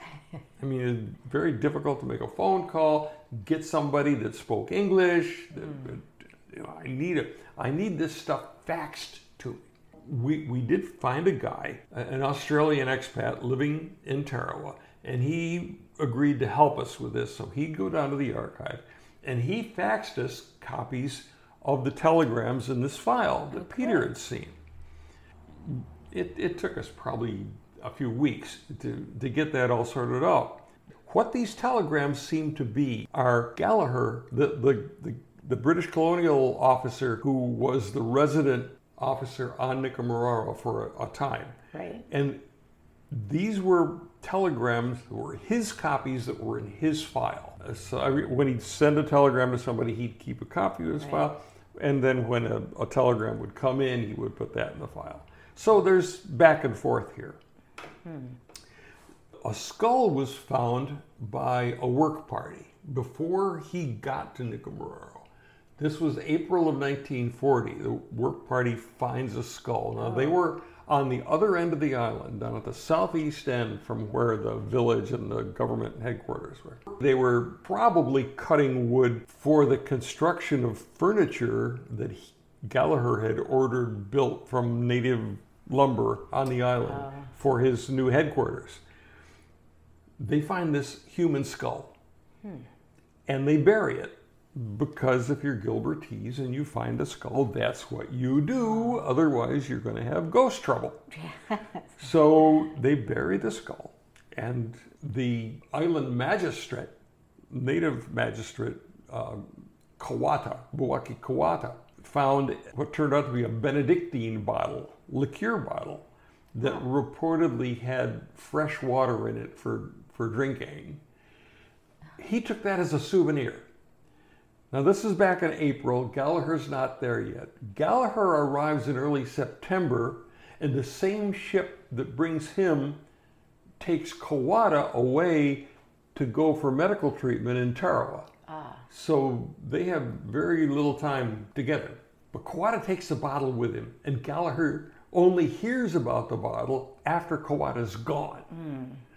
So Gallagher sends a telegram, and it's in this file, to the acting administrative officer in Tarawa, David Wernham. He says, Hey, uh, Koata is on his way to Tarawa for medical treatment at the General Hospital. Get from him a certain bottle that was found with bones on Gardner Island that just might be the bones of Amelia Earhart. Now, this is a telegram dated September 23rd, 1940. Wow. that and says, actually yeah, said that. Yeah, it's something we've got this in front of us now. Okay, yeah, bones thought to possibly be Earhart's were found by Gallagher on Nikumaroro in September of 1940. That friggin' happened. He also went on to explain in, in these other telegrams. You see, he, he reported this to the resident commissioner for the Gilbert and Ellice colony. That was on Ocean Island, a few thousand miles away. You know, that he had found a partial skeleton. He, he, he went to where they said this skull was found and buried. There, he looked around and he found a partial skeleton and he found parts of a woman's stout walking shoe or sandal, he said. But it was part of the sole of a woman's stout walking shoe or sandal, but he was quite sure it was a woman's. Hmm. And he found a sextant box. a, Oh, really? A box that had once contained a navigational instrument, a, a sextant Right, right. which he thought was probably a, a nautical sextant for, for a Did it ship. markings on it and Well, uh, yes, it had numbers on it. oh, It had two numbers, neither one of which made any sense to him. Ah. did So- they to you? Did to me? Not at that time. Oh, Not at that time. There was remains of a campfire, and there were dead birds, a dead turtle, and he said, "Yeah, obviously this was a castaway who had tried to survive and had died. Uh-huh. The island's only been settled. You know, our people only got here at the beginning of 1939, so we haven't been here long. This isn't this isn't anybody from our group. This is somebody that died here before we, we got here. Obviously, a castaway and a woman's shoe and a navigational instrument. Now, Gallagher had come out to the Pacific as a cadet officer right about the time Earhart disappeared in 37. And it was all in the, all the papers. Oh, so so, he was he was aware hmm. of that and everybody in the colonial service was aware that Earhart's husband George Putnam had put up a $2,000 reward for evidence leading to her the discovery of her fate. $2,000 was more than a British colonial service cadet officer is going to make in God knows, you know, it was a lot of money. He, this- this really got his attention, but he was also careful. He said, and it just quite possibly might be Amelia Earhart. He sends this message off to the resident commissioner, who looks at it and says, I've got to pass this on up the chain. Hmm. So he passes the information up to the High Commissioner of the Western Pacific High Commission down in Suva, Fiji, the boss of the whole shebang. Ah. That's Sir Harry Luke. And they are all officers of the British. Yes, hmm. they're all British colonial officers. They're not military, they're ah. colonial ah, service. Well, Sir Harry says, You tell this guy to make a thorough search of that area and send everything he finds here to Fiji and keep his mouth shut. This is going to be strictly secret. We're not going to tell anybody about this until we know more about what's going on. Oh, You say, well, why would he do that? I mean, if they thought it's Amelia Earhart, why not let the Americans know that, hey, maybe we found Amelia Earhart? Maybe they have information. That, oh, that- Sure. well, think about it for a second. It's September 1940. What else is going on in September 1940? Uh-huh.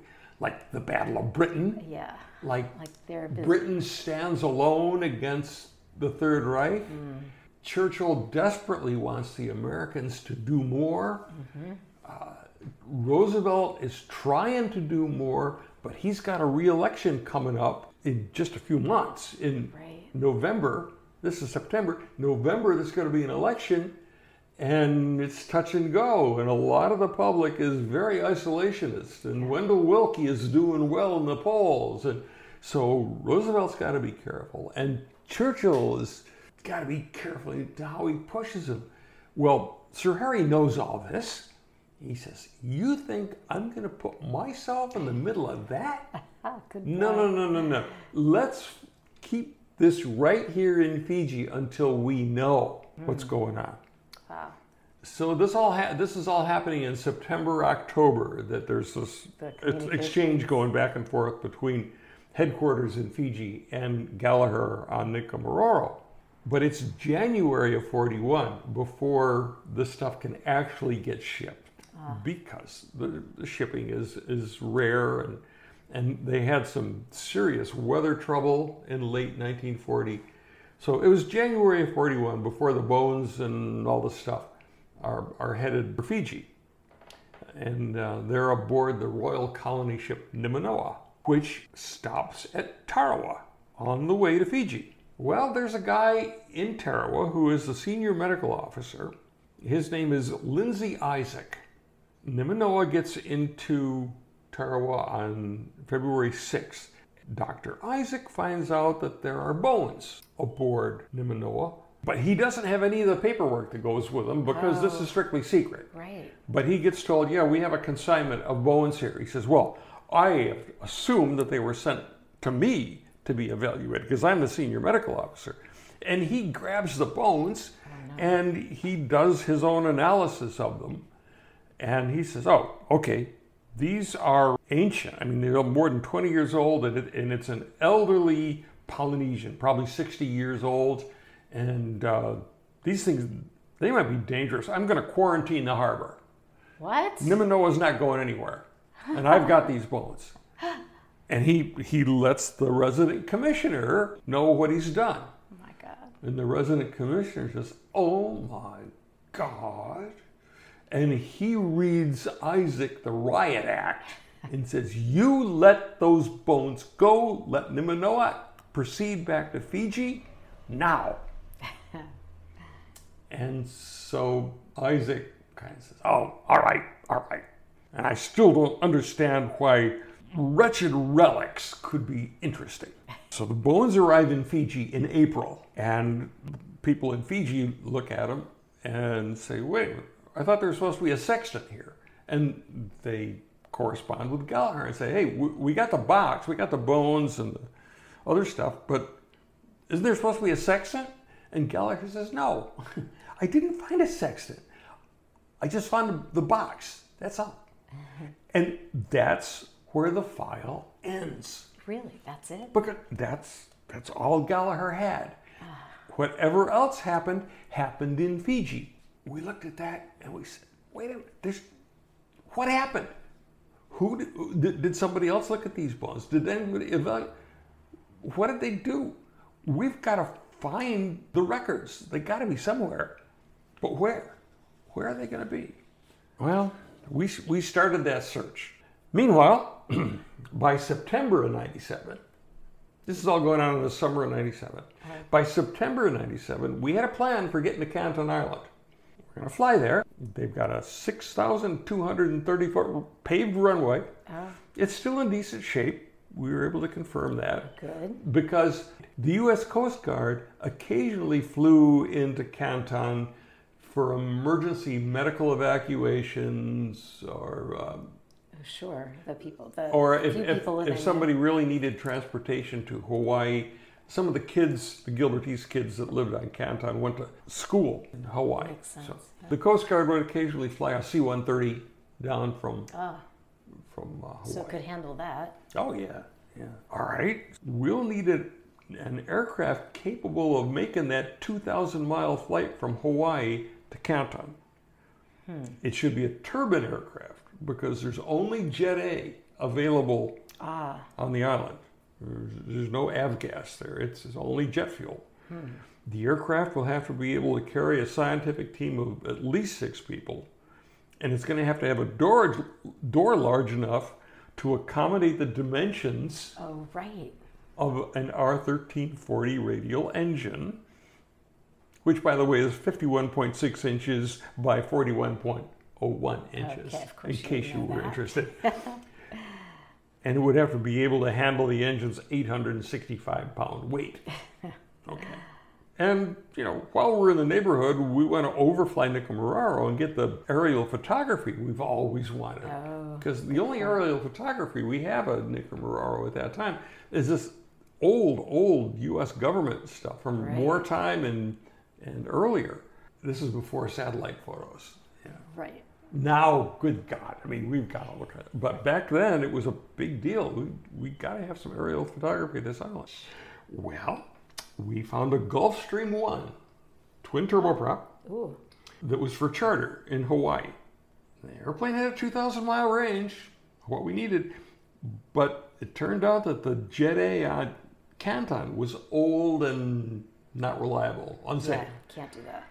We needed to find somewhere to refuel on the way so we can go into Canton with enough fuel to return to the refueling point. Well, there's not a lot of places between Hawaii and Canton.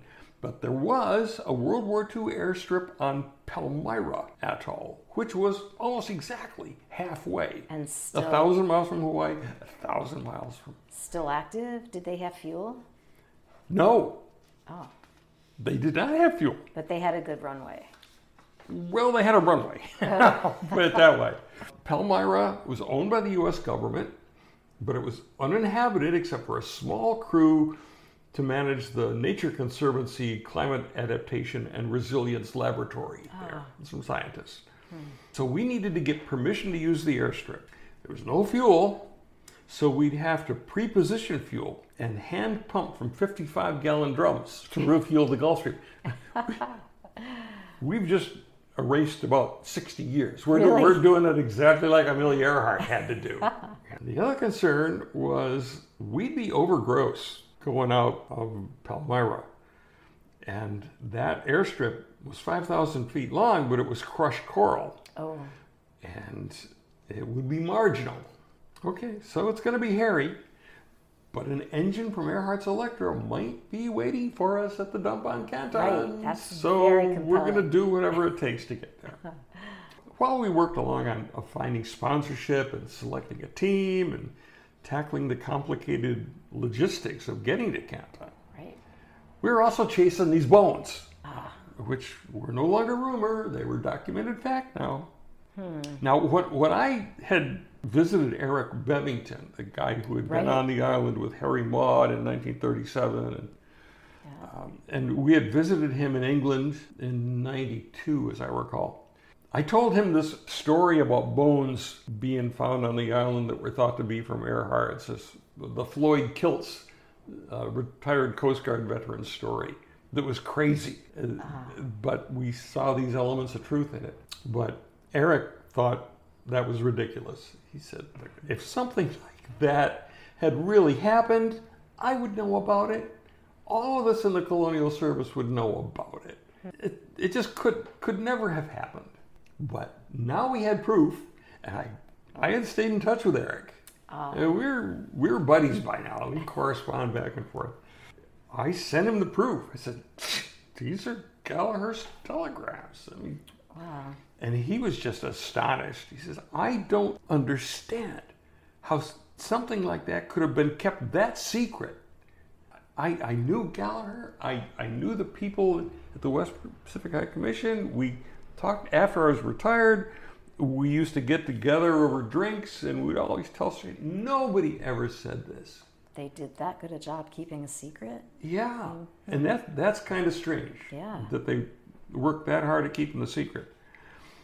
Eric did have some rather pointed things to say about Lindsay Isaac, Oh, so you knew the doctor in Tarawa who had intercepted the bones and ah. pronounced them to be the remains of an elderly Polynesian. Uh-huh. I will just leave it that Eric didn't think much of Lindsay Isaac. he was hmm. scathing in oh, my. the files on what happened after the bones got to Fiji should be in the records of the Western Pacific High Commission. Yeah. But the think. WPHC had shut down in 1976 after all the colonies and territories under its jurisdiction had become independent.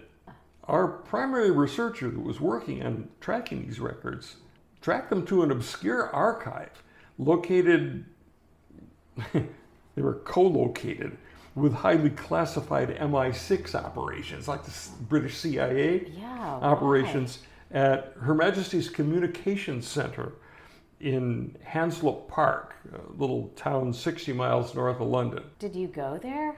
Well, at first, did he, or we- did he go there? our, our first reaction when we found out where the archives were Yeah, like and found, you- found out what the communications center was like, so there's Like, no way they're going to oh. there's no way they're going to let Americans in there. Oh.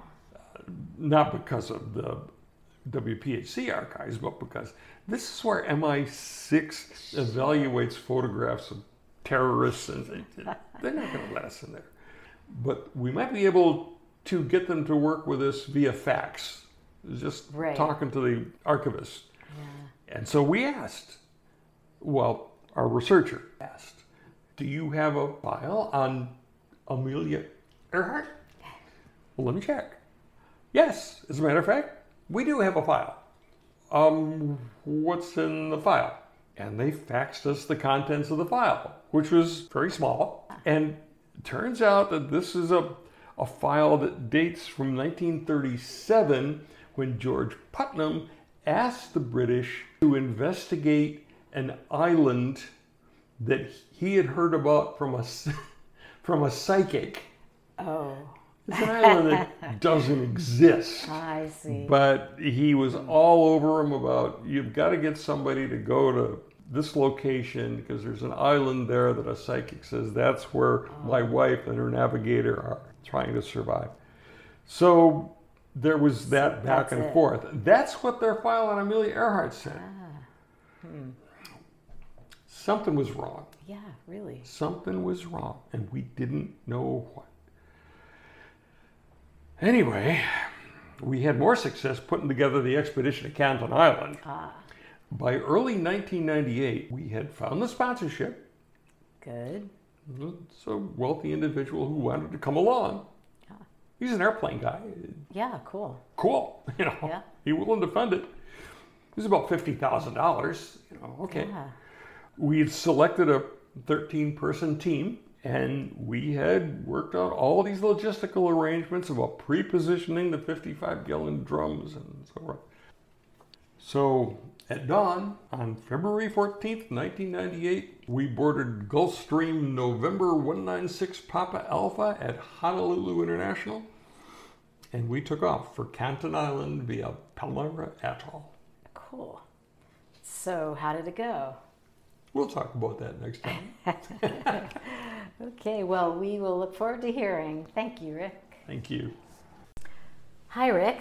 At the end of the last episode, you and the team were about to take off from Honolulu for the 2,000 mile flight to Canton Island, where you plan to investigate the possibility that an engine from Amelia Earhart's Lockheed Electra was sitting in a dump on the abandoned airfield. That must have been really exciting. Well, yeah, it was because we were accustomed to doing expeditions on ships, and you know it takes five days Yeah. at least to get to where you're going. And now, finally we've got an airplane. we're, we're gonna, it's gonna be a few hours. And um, of course, we're going to have to stop and refuel at Palmyra Island, where there was a crushed coral airstrip built during World War II.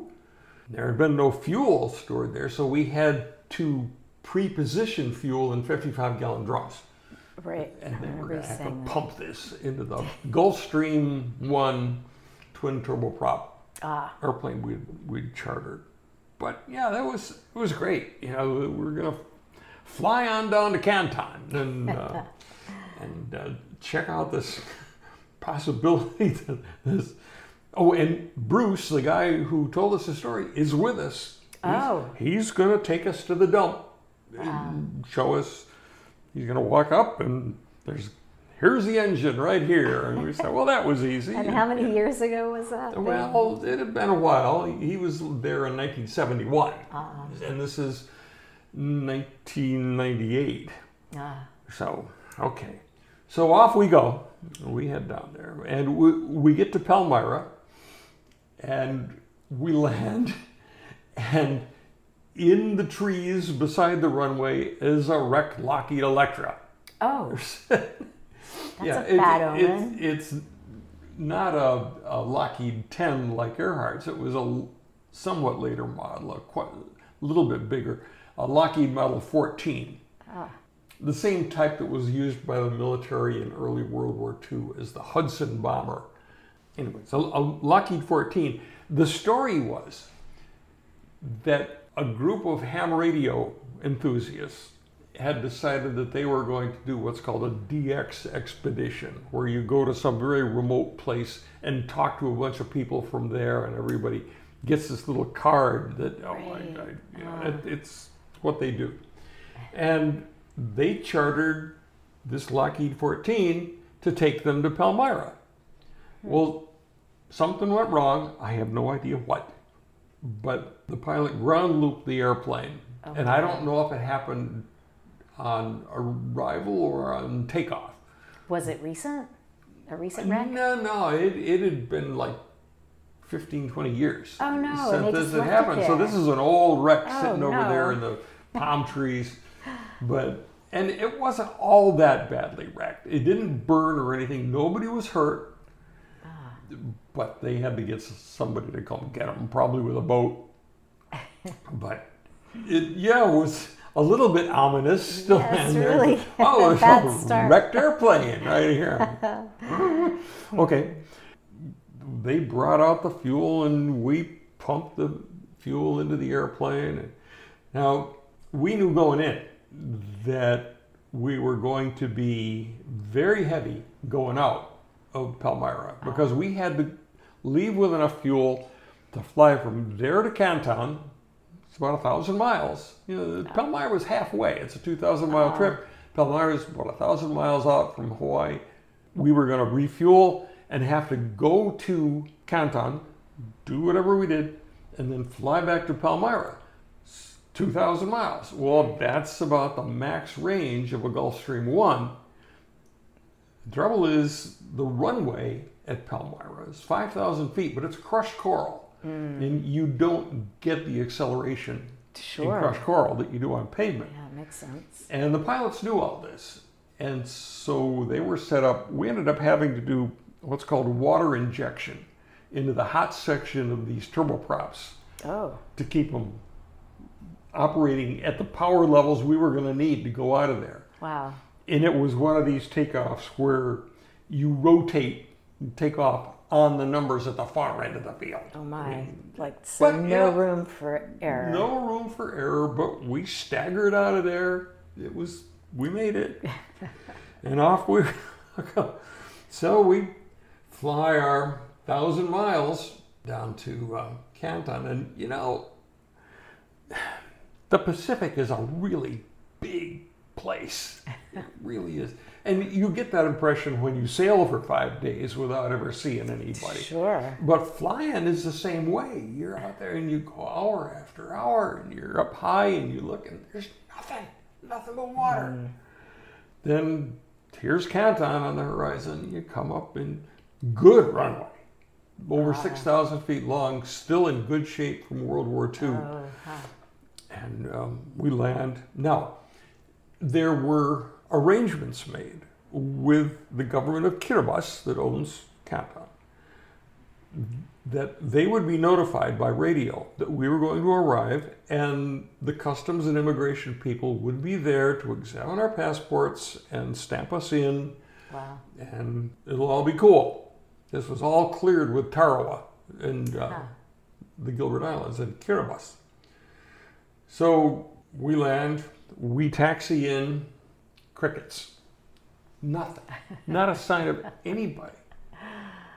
And it's hot, you know. It, it's What time of day was it when you arrived? oh god, it was like late in the afternoon. Oh my, yeah. So- And we get out of the airplane and we're standing under the wing in the shade and we haven't been cleared. We, we can't go anywhere. We- right, right. What are we going to do here? After a little while, Toyota pickup truck with kind of a flatbed pulls up with a whole bunch of women and kids on it. Really? So no They official officials. No, no officials. Yeah, Th- huh. These are just people that apparently saw uh, the airplane coming in oh. and came out to the airport to see what's going on. Nobody knew we were coming. Oh the, Oh my. the communication had not happened as we had been assured it would. And so they're just standing over there, probably 100 yards away, just looking at us. And we're standing under the wing of this airplane, just looking at them. Well, my daughter Heather was with us as our photographer. She was probably 17 years old. Uh-huh. Good photographer. In Honolulu, the night before we left, we had like a big dinner. And everybody got a lei. It's Hawaii. You get a Right, right, right, okay. sure. Heather was thrilled with that. and after the dinner, she gathered up all the leis and put them in a big plastic bag with some ice. Ah, And I thought, what, what are you, you this is silly, but okay, go ahead. So she had these with her. And we're standing there looking at these people across the ramp. And Heather says, This is stupid. And she grabs her bag of leis and marches across the ramp to these women and kids and starts passing out leis. course they love We're that. from America and we have come to. Uh, suddenly it's all smiles and oh we'll have somebody go and get the people you need to process your and they sent somebody to get the officials and they came Oh, great. and it, i was so proud of my daughter really? yeah i mean she had broken the ice she Sure. How perfect. yeah Leave it to a 17 so we we got our passports stamped and everything, but by then it was late enough so that okay, we we need to get settled, you know, um, and find a place to, to stay. Well, there's no place to stay. The when the Air Force left Canton Island, uh, the SAMTEC missile installation, they just walked away. They left things uh, nothing was clear, cleaned up. Things had deteriorated. There was a there was a fire truck parked in the middle of a street with a footprint under it of just rust that had dripped off it. I mean, it, it hadn't moved. There's all these buildings that storms had knocked the roofs off. There were buildings full of bags of rat poison that the roof had collapsed, the bags had ruptured, and there's just poison sitting around. A and mess. there are a few Gilbertese Kiribati families there with kids, and they're just running around. There were uh, electrical pole transformers that had fallen, laying on the ground, broken open, leaching PCBs. Right. Just like like a, the set for a movie by Armageddon or something. yeah. So where are we gonna stay here? I mean, there are no houses that you'd want to stay in. Did Look, many of the people there speak English? yeah, They under- you several of them understood. spoke decent English. Mm-hmm. We decided we were going to sleep on the beach or on the lagoon beach. Huh. It's the tropics. Yeah, what the heck, you know. So we go out to the beach and we bed down on the lagoon beach. And about one in the morning, it starts to rain. this isn't going to work. Everybody's got to get up. And we ended up going into a, a fueling hangar, an abandoned hangar that was still intact. It stank of jet fuel. Mm. But But it was so we- dry. it was dry, and we set up in there. So the next morning, we get as dry as we can. It's still raining. oh, oh. We're soaked. We're gonna be soaked. And let's let's head on out to the to the dump. Well, Bruce lead the way. And so Bruce leads the way and out we go. We go across the runway and down the field. Here's the dump. Now, where'd you put that engine, Bruce? It was right over Oh. This isn't what I remember.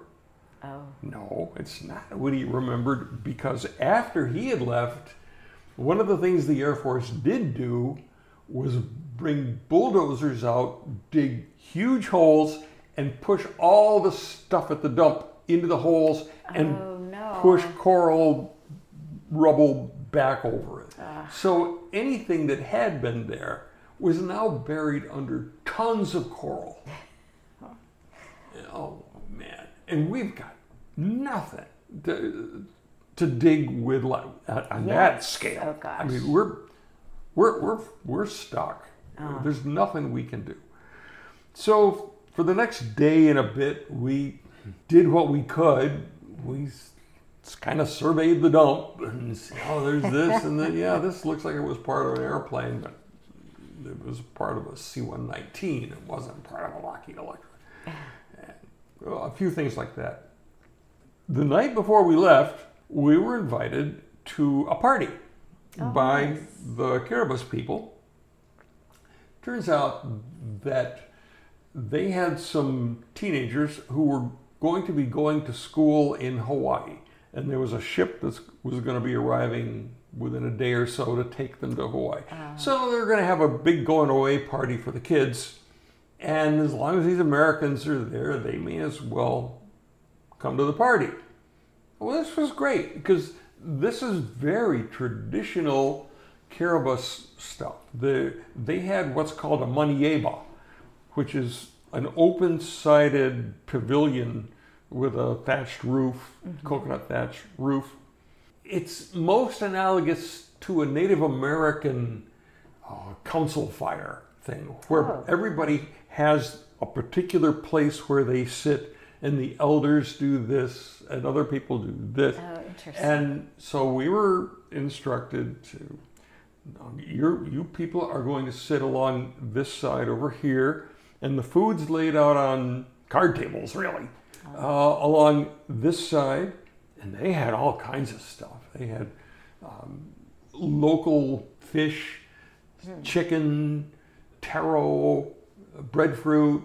Yeah. Did they have um, Coca Cola? What kind of drinks did they? serve? Oh, no, I don't remember any Coca Cola. oh, what did they have to drink? Kava, of course. Oh, yes. they had kava. There was also water. Well, once we were sitting there, and we were instructed how to sit. You sit cross-legged, and you don't speak unless it's your turn to speak. You don't volunteer. So all all the Gilbertese Kiribati people got up and lined up in front of us and sang to us. Really? Yeah, I think they were hymns mostly. They were all in Gilbertese, so we didn't understand them. But nice harmonies, ni- Oh, very nice. After they were done, I said, "Would it be permitted if we sang for you?" Oh, oh, yeah, I suppose. And I've forgotten now what we sang. Something we all knew. I I wish I could remember. Christmas Uh, carols. And then once we had done that, we got up and we had to go through the food line before anybody else. They insisted on that. Wow. You try to be polite and take stuff that you're not even sure what it is, but you know, okay. I did pass on the chicken because it was quite clear that they like their chicken rare. Oh, oh my. Well, it turns out that our our doctor was braver than I was, and the rest of us were. and he ate the chicken and lived to regret it. Oh no. Oh God! Within by the time we were on our way back, he was so sick. He ended up having to be put on IVs once we got to Oh, gosh, Hawaii. really? Oh, Oh, that's horrible. It was oh God. Well, salmonella is just Yeah. really bad. But we, that was a wonderful experience to have Mm-hmm. this cultural Really? exchange. But we hadn't found anything. There, if there was an engine there, it was way down there. We headed home the next day. Years later, we uh, managed to connect with one of the pilots that actually flew with Bruce back in at that time. And he said, "Oh, we never went out to Gardner and slung any engine. That's crazy. We wouldn't do something like that." Really? Nah, Oh my that gosh. didn't happen. And then through him, we connected with somebody else that had a photograph of Bruce and a friend of his, shovels in hand, digging an engine out of the sand on Canton Island. Oh no. And you know that it was Canton Island? Yeah, it was right there on Canton. It was, and it- So and it's- and it, it was an engine with a three-bladed prop, big radial, probably an R twenty eight hundred, uh, possibly from a, a Vought Corsair or something like that. Nothing like the engine.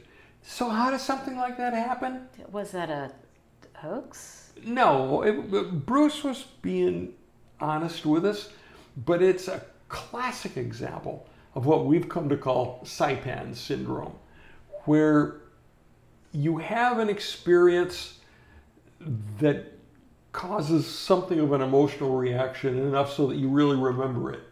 Oh, there was this cool engine, and we dug it, and we I had it on a test stand by my shop and so forth. So you have that experience, and then years later, you hear about a famous mystery, and you say, "Engine." I rem- I did something with an engine. Oh, and, and these people are quite sure that that she uh, landed at Gardner Island, and Gardner Island was out there. I, yeah, you know, I think I remember. Yeah, we we, we saw that engine. We slung it back. Yeah, I mean, it, it just it, it's a false memory that just it happens all the time. I mean, this is an extreme example, but the Japanese capture advocates uh, are, are full of stories like that where Oh, somebody's name of the syndrome. I was a young girl on Saipan in 1937, and I remember that uh, I once saw the Japanese soldiers had a white woman, and you know, come to think of it, I think they said her name was Amelia or something like that, and she had short hair and she dressed like a man, and yeah, that's right, there was a man with her, and you oh. know, and on and on it goes, and there are dozens of these stories. Wow. And so much so that we call it Saipan syndrome. It's, it's a well known psychological thing that this is how false memories are Wow. created. So we fill People, in the blanks. people aren't lying, they're not perpetrating a hoax, and you really got to watch out for.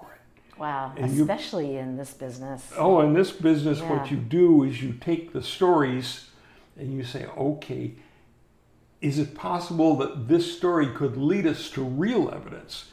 A document, a photograph, Right. an artifact, something that corroborates. Yeah. And if possible, find other people, they might have similar stories. So there's a there's some bandwagon stuff that, that happens. So you got to be careful about that too.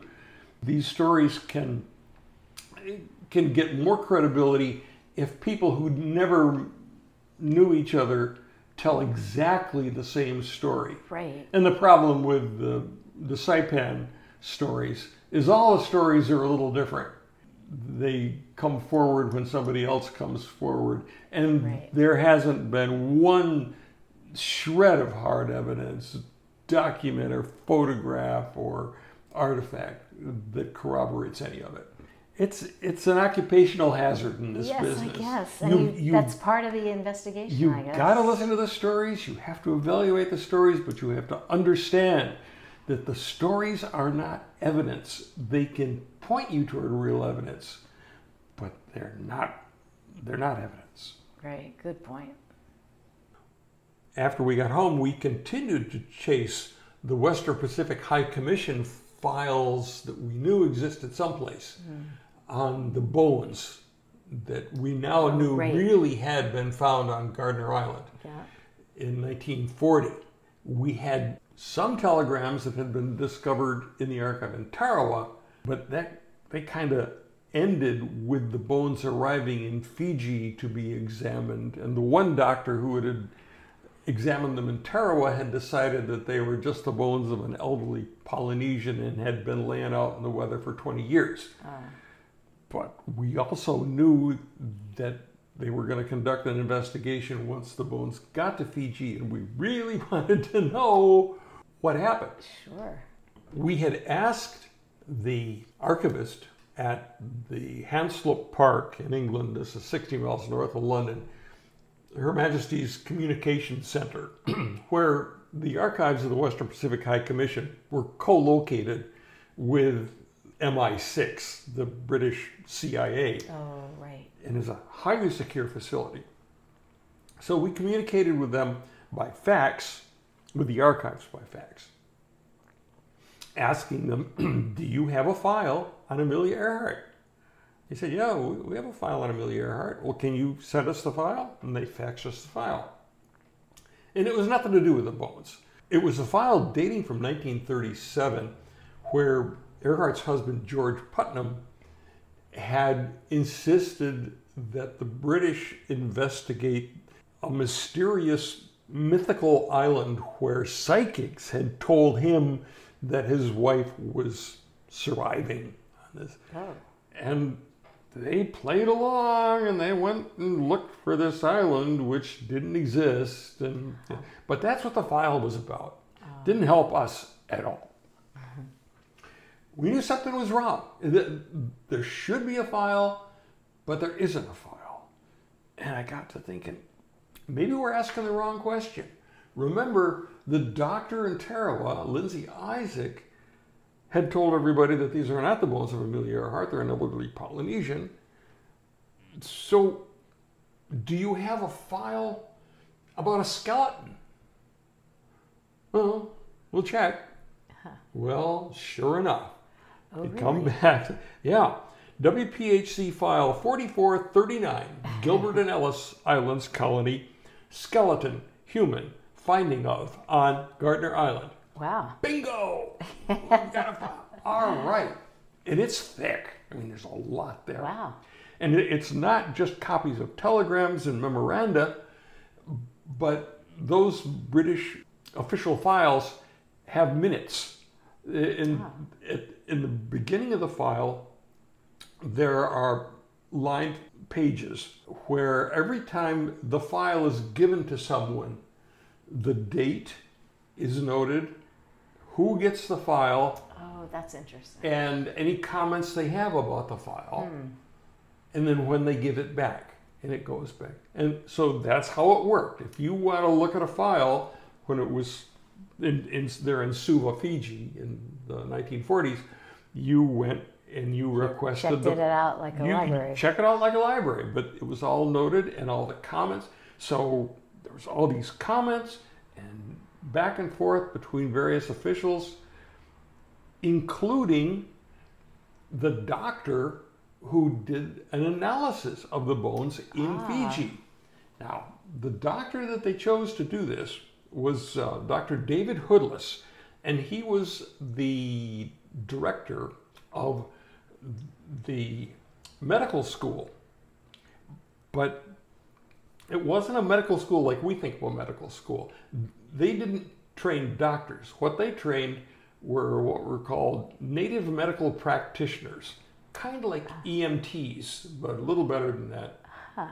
These were local people from Fiji and, and some of the outer islands who would come and get this medical training and then be sent out to the outer islands as medical staff. So that's what the medical school did. And Hoodless, the doctor, was really more of an administrator than a practicing physician. He had um, license to practice medicine, but he didn't. That's not what he did. No, he, he was a school administrator and he taught some courses, including anatomy. So he knew about right. bones. Right. So the bones were given to Hoodless, and he evaluated them based on the materials available to him for examination of remains at the time, which didn't amount to much because the whole science of forensic anthropology just didn't exist yet Right. and certainly not from a guy like Hoodless. But he did take measurements of several of the bones that had been found on Gardner Island. And he noted their length and circumference and other features. And the skull, and he noted the, the width and the breadth, the length and breadth of the skull, and the eye orbits, the eye sockets Ah. and noted all these things down. And then he applied what was known as Pearson's formula, which was available at that time. It was a mathematical formula where you determined eth- age, gender, and ethnicity. Really? His conclusion was these bones are definitely male and they are the bones of a European or possibly mixed race person about 55 years old, standing about five feet, five inches tall. And this is not hmm. Amelia Earhart. No. Now, there was no mention of whether they might be Fred Noonan's bones Oh. because because in 1941 when hoodless is doing this all these guys in fiji know is what was in the papers back in 1937 which all focused on amelia earhart. They didn't even know there was a man with her. Ah. They didn't know about fred noonan. Hmm. So they never even considered whether this was fred noonan. If they had known anything about fred noonan they'd know that oh he was well over five five foot five but they didn't. So the word that went up to the High Commissioner was these are not the bones of Amelia Earhart. Well, that was good news to Sir Harry Luke, the High Commissioner, because he didn't want to have to get the Americans involved in all of this because it's 1941. Uh, things are really tense between the United States and Great Britain over how much assistance the U.S. is going to provide. Um, Britain stands alone against the Third Reich, and you know, things are really tense. And if he gets the Americans involved, the media, American media, are going to be all over him. And if he says anything wrong, he's going to get in all kinds of trouble. So, okay, it's not Amelia Earhart. I don't have to call the Americans. Good. End of story. And they didn't even officially close the file. They just said, all right, that's enough. And the file just went into the stack of all the other files that the WPHC had.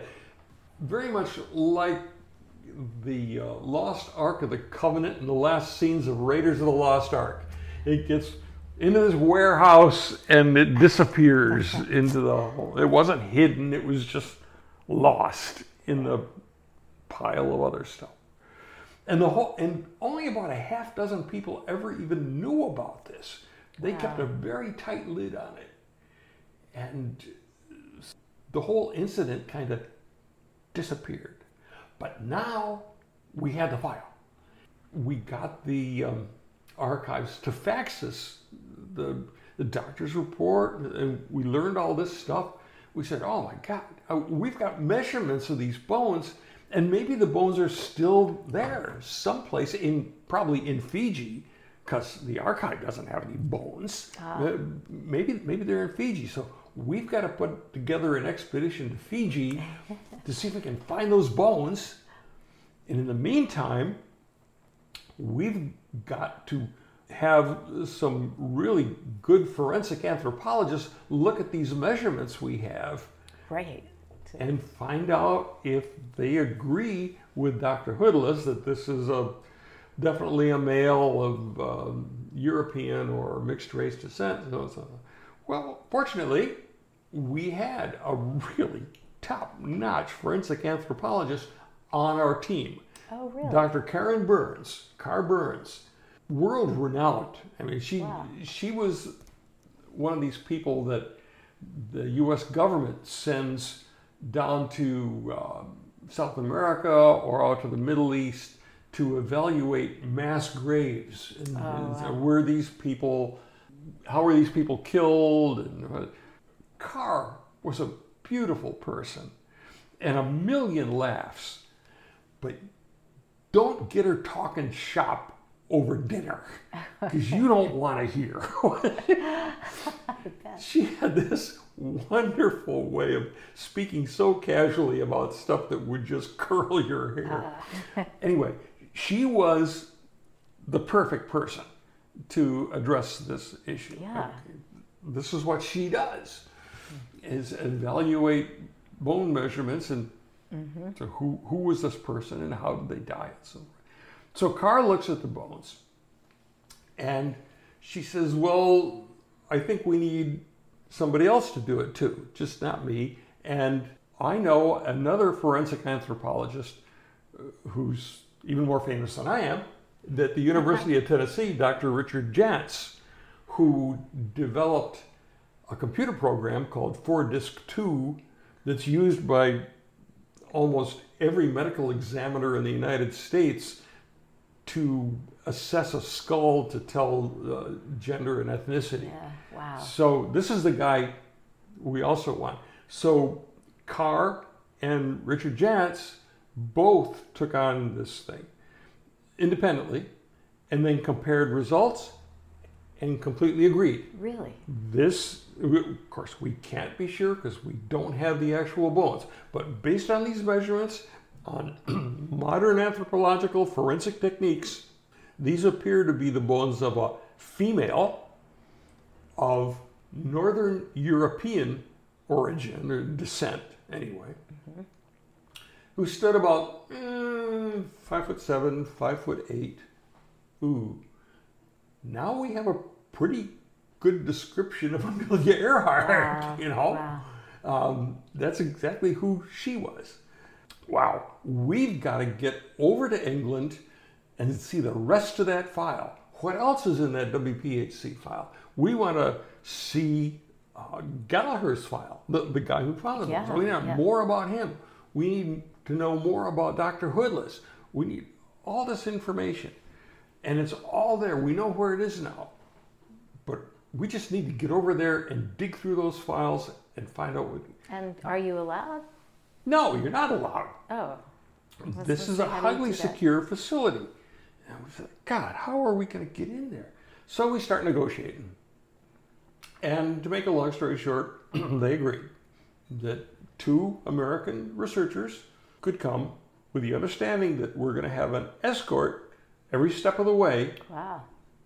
if we go to the loo, we go to the bathroom, we have somebody with us. But we, we can go over and go to the archives. So another researcher and I, the, the researcher who his name is Kent Spading, had done all the footwork finding these files Oh, and so forth, uh-huh. and uh, had been corresponding with these people. He and I go to England in November of 1998, and we go to Hanslope Park. And we've got our little rental car, and we drive up, and we present our passports and credentials. And they pat us down, and they put mirrors under the car, and, they and there's razor wire everywhere. But they let us in, and they give us our escort. And every door you go through had to be swiped with a special card. But we do get into the archive. We look at the finding aids. This is what you do in an archive. You look at the finding Yeah. aids and you say, well, we need this box, and we need this box, and we need this box. And we fill out the little forms you fill out, Yeah. and we turn them in at the desk. And the nice lady at the desk says, Well, we'll get this box for you, the first box. It'll probably take uh, about 45 minutes for them to to get that from where they're stored. And then once you're finished with that box, we can return it and then go to the next box. Said, oh, Wow. Oh, God, we've got two I was gonna days. how long did you have? And we've got dozens of boxes we want to look at. There's no way we're going to be able to get what we want here. But I knew from the correspondence that the woman in charge of the archive was Mrs. McPherson. Now, my name's Gillespie. Gillespies are traditionally associated with Clan Macpherson in Scotland. Ah, And I took the precaution of wearing a Clan Macpherson tartan tie. and so when we ran up, up against this obstacle, I said, Well, I'd, I'd like to speak with Mrs. Macpherson if I could. And they said, Well, okay, well, I'll get her. Mrs. McPherson, nice elderly lady, you know, l- looked like she could have been my aunt. You know, it, we all look alike. I said, uh, Mrs. McPherson, I wonder if I could ask a favor of you. And she says, Aye, but I wonder if you know what tie that is you're wearing. I said, Aye, it's Clan McPherson. My name's Gillespie. So what is it you need, Mr. Gillespie? and we had anything we wanted. We got whole big uh, a big tote box carts full of all full the of bu- I mean, we and we got to get through everything we Wow. needed and we came home with 300 pages of, Could you just of copy? doc- yeah we we went we had to pay for the copies Yeah, but but we were happy to do that and man we were running stuff through that copy Ah, I, I think at one point when we came back the second day, we had to go buy paper and bring Oh. it back because they weren't used to this kind of stuff. But yeah, we came back with all this material. wow. So and it what did you find? It that's Wow, geez, we got r- records of all the ships that belonged to the colonial service and what ships went where at which time. So now we can trace traffic between Tarawa and Fiji and Gardner Island. yeah. We had Gallagher's file, we had his whole history, and found out that when he first got to um, Nikumaroro, he really didn't speak much Gilbertese at all. He hadn't done well on his tests for l- language tests. And so that makes a big difference about what he knew and what he had heard and who could have talked to him. All that stuff. Uh, Files on Dr. McPherson, the, the doctor that had operated on Gallagher in Oh, 1941. Remember that Yeah, whole story yes, about how died. Stan Brown held the lantern while McPherson worked on it. Well, it turns out that um, Donald Campbell McEwen McPherson, always known as Jock, of course, was really quite a big noise. I mean, he'd been born in a little village in the Western Highlands called Akarakala and had been to university in Scotland and then in England and then got a grant and spent three years at Johns Hopkins in the US and had traveled around the US and then went out to the with the colonial service to Fiji. So he had a tremendous background. Hmm. And that was really good to know. All kinds of stuff like that. Yeah, wow. So now we have all this information we can start processing and preparing for our next expedition back to Nikumaroro because now we know where to look. We want to look along that shoreline where the people in Funafuti told us they had seen airplane wreckage Yeah. in the 1950s because mm-hmm. we had we had aerial photography that says yeah there was some light colored metal on that reef line. It was all coming together. We finally knew where the airplane probably went into the water after being on the reef. We know where to look for wreckage. So let's let's let's let's get geared up and get Niku 4 going. And then we got some new information that made it apparent that we needed to do another black expedition. Really? So yeah, what? new information is oh my god, this is so good that we've got to check this out before we talk about it publicly. And where was this black expedition to? Were you going back to Nicaragua, Nica- going really? back to Nicaragua, Ah. yeah. And now we thought, I think we know exactly where to look for the wreckage of that airplane. Wow. So We'll get into that in season five of the Earhart Expeditions because there's So a lot to talk about there. another pre-mission for Another, yeah. what turned out to be a preliminary mission, but uh, this was going to be a, a secret. mission. Wow. Yeah. Oh Yeah. well, I'll be excited to hear about that. We'll talk about it next time. Okay, thank you, Rick. Yep. Thanks for listening. The Earhart Expeditions is a serial history of TIGHAR's 12 expeditions to the South Pacific. We release a new episode each Tuesday. You can receive special bonus episodes and get access to TIGHAR's extensive video library by becoming a premium subscriber. Just go to Patreon, that's P A T R E O N, and search on Tiger, T I G H A R. You can also be a part of the adventure and participate in research. Go to tighar.org and click on Join TIGHAR. See you next Tuesday.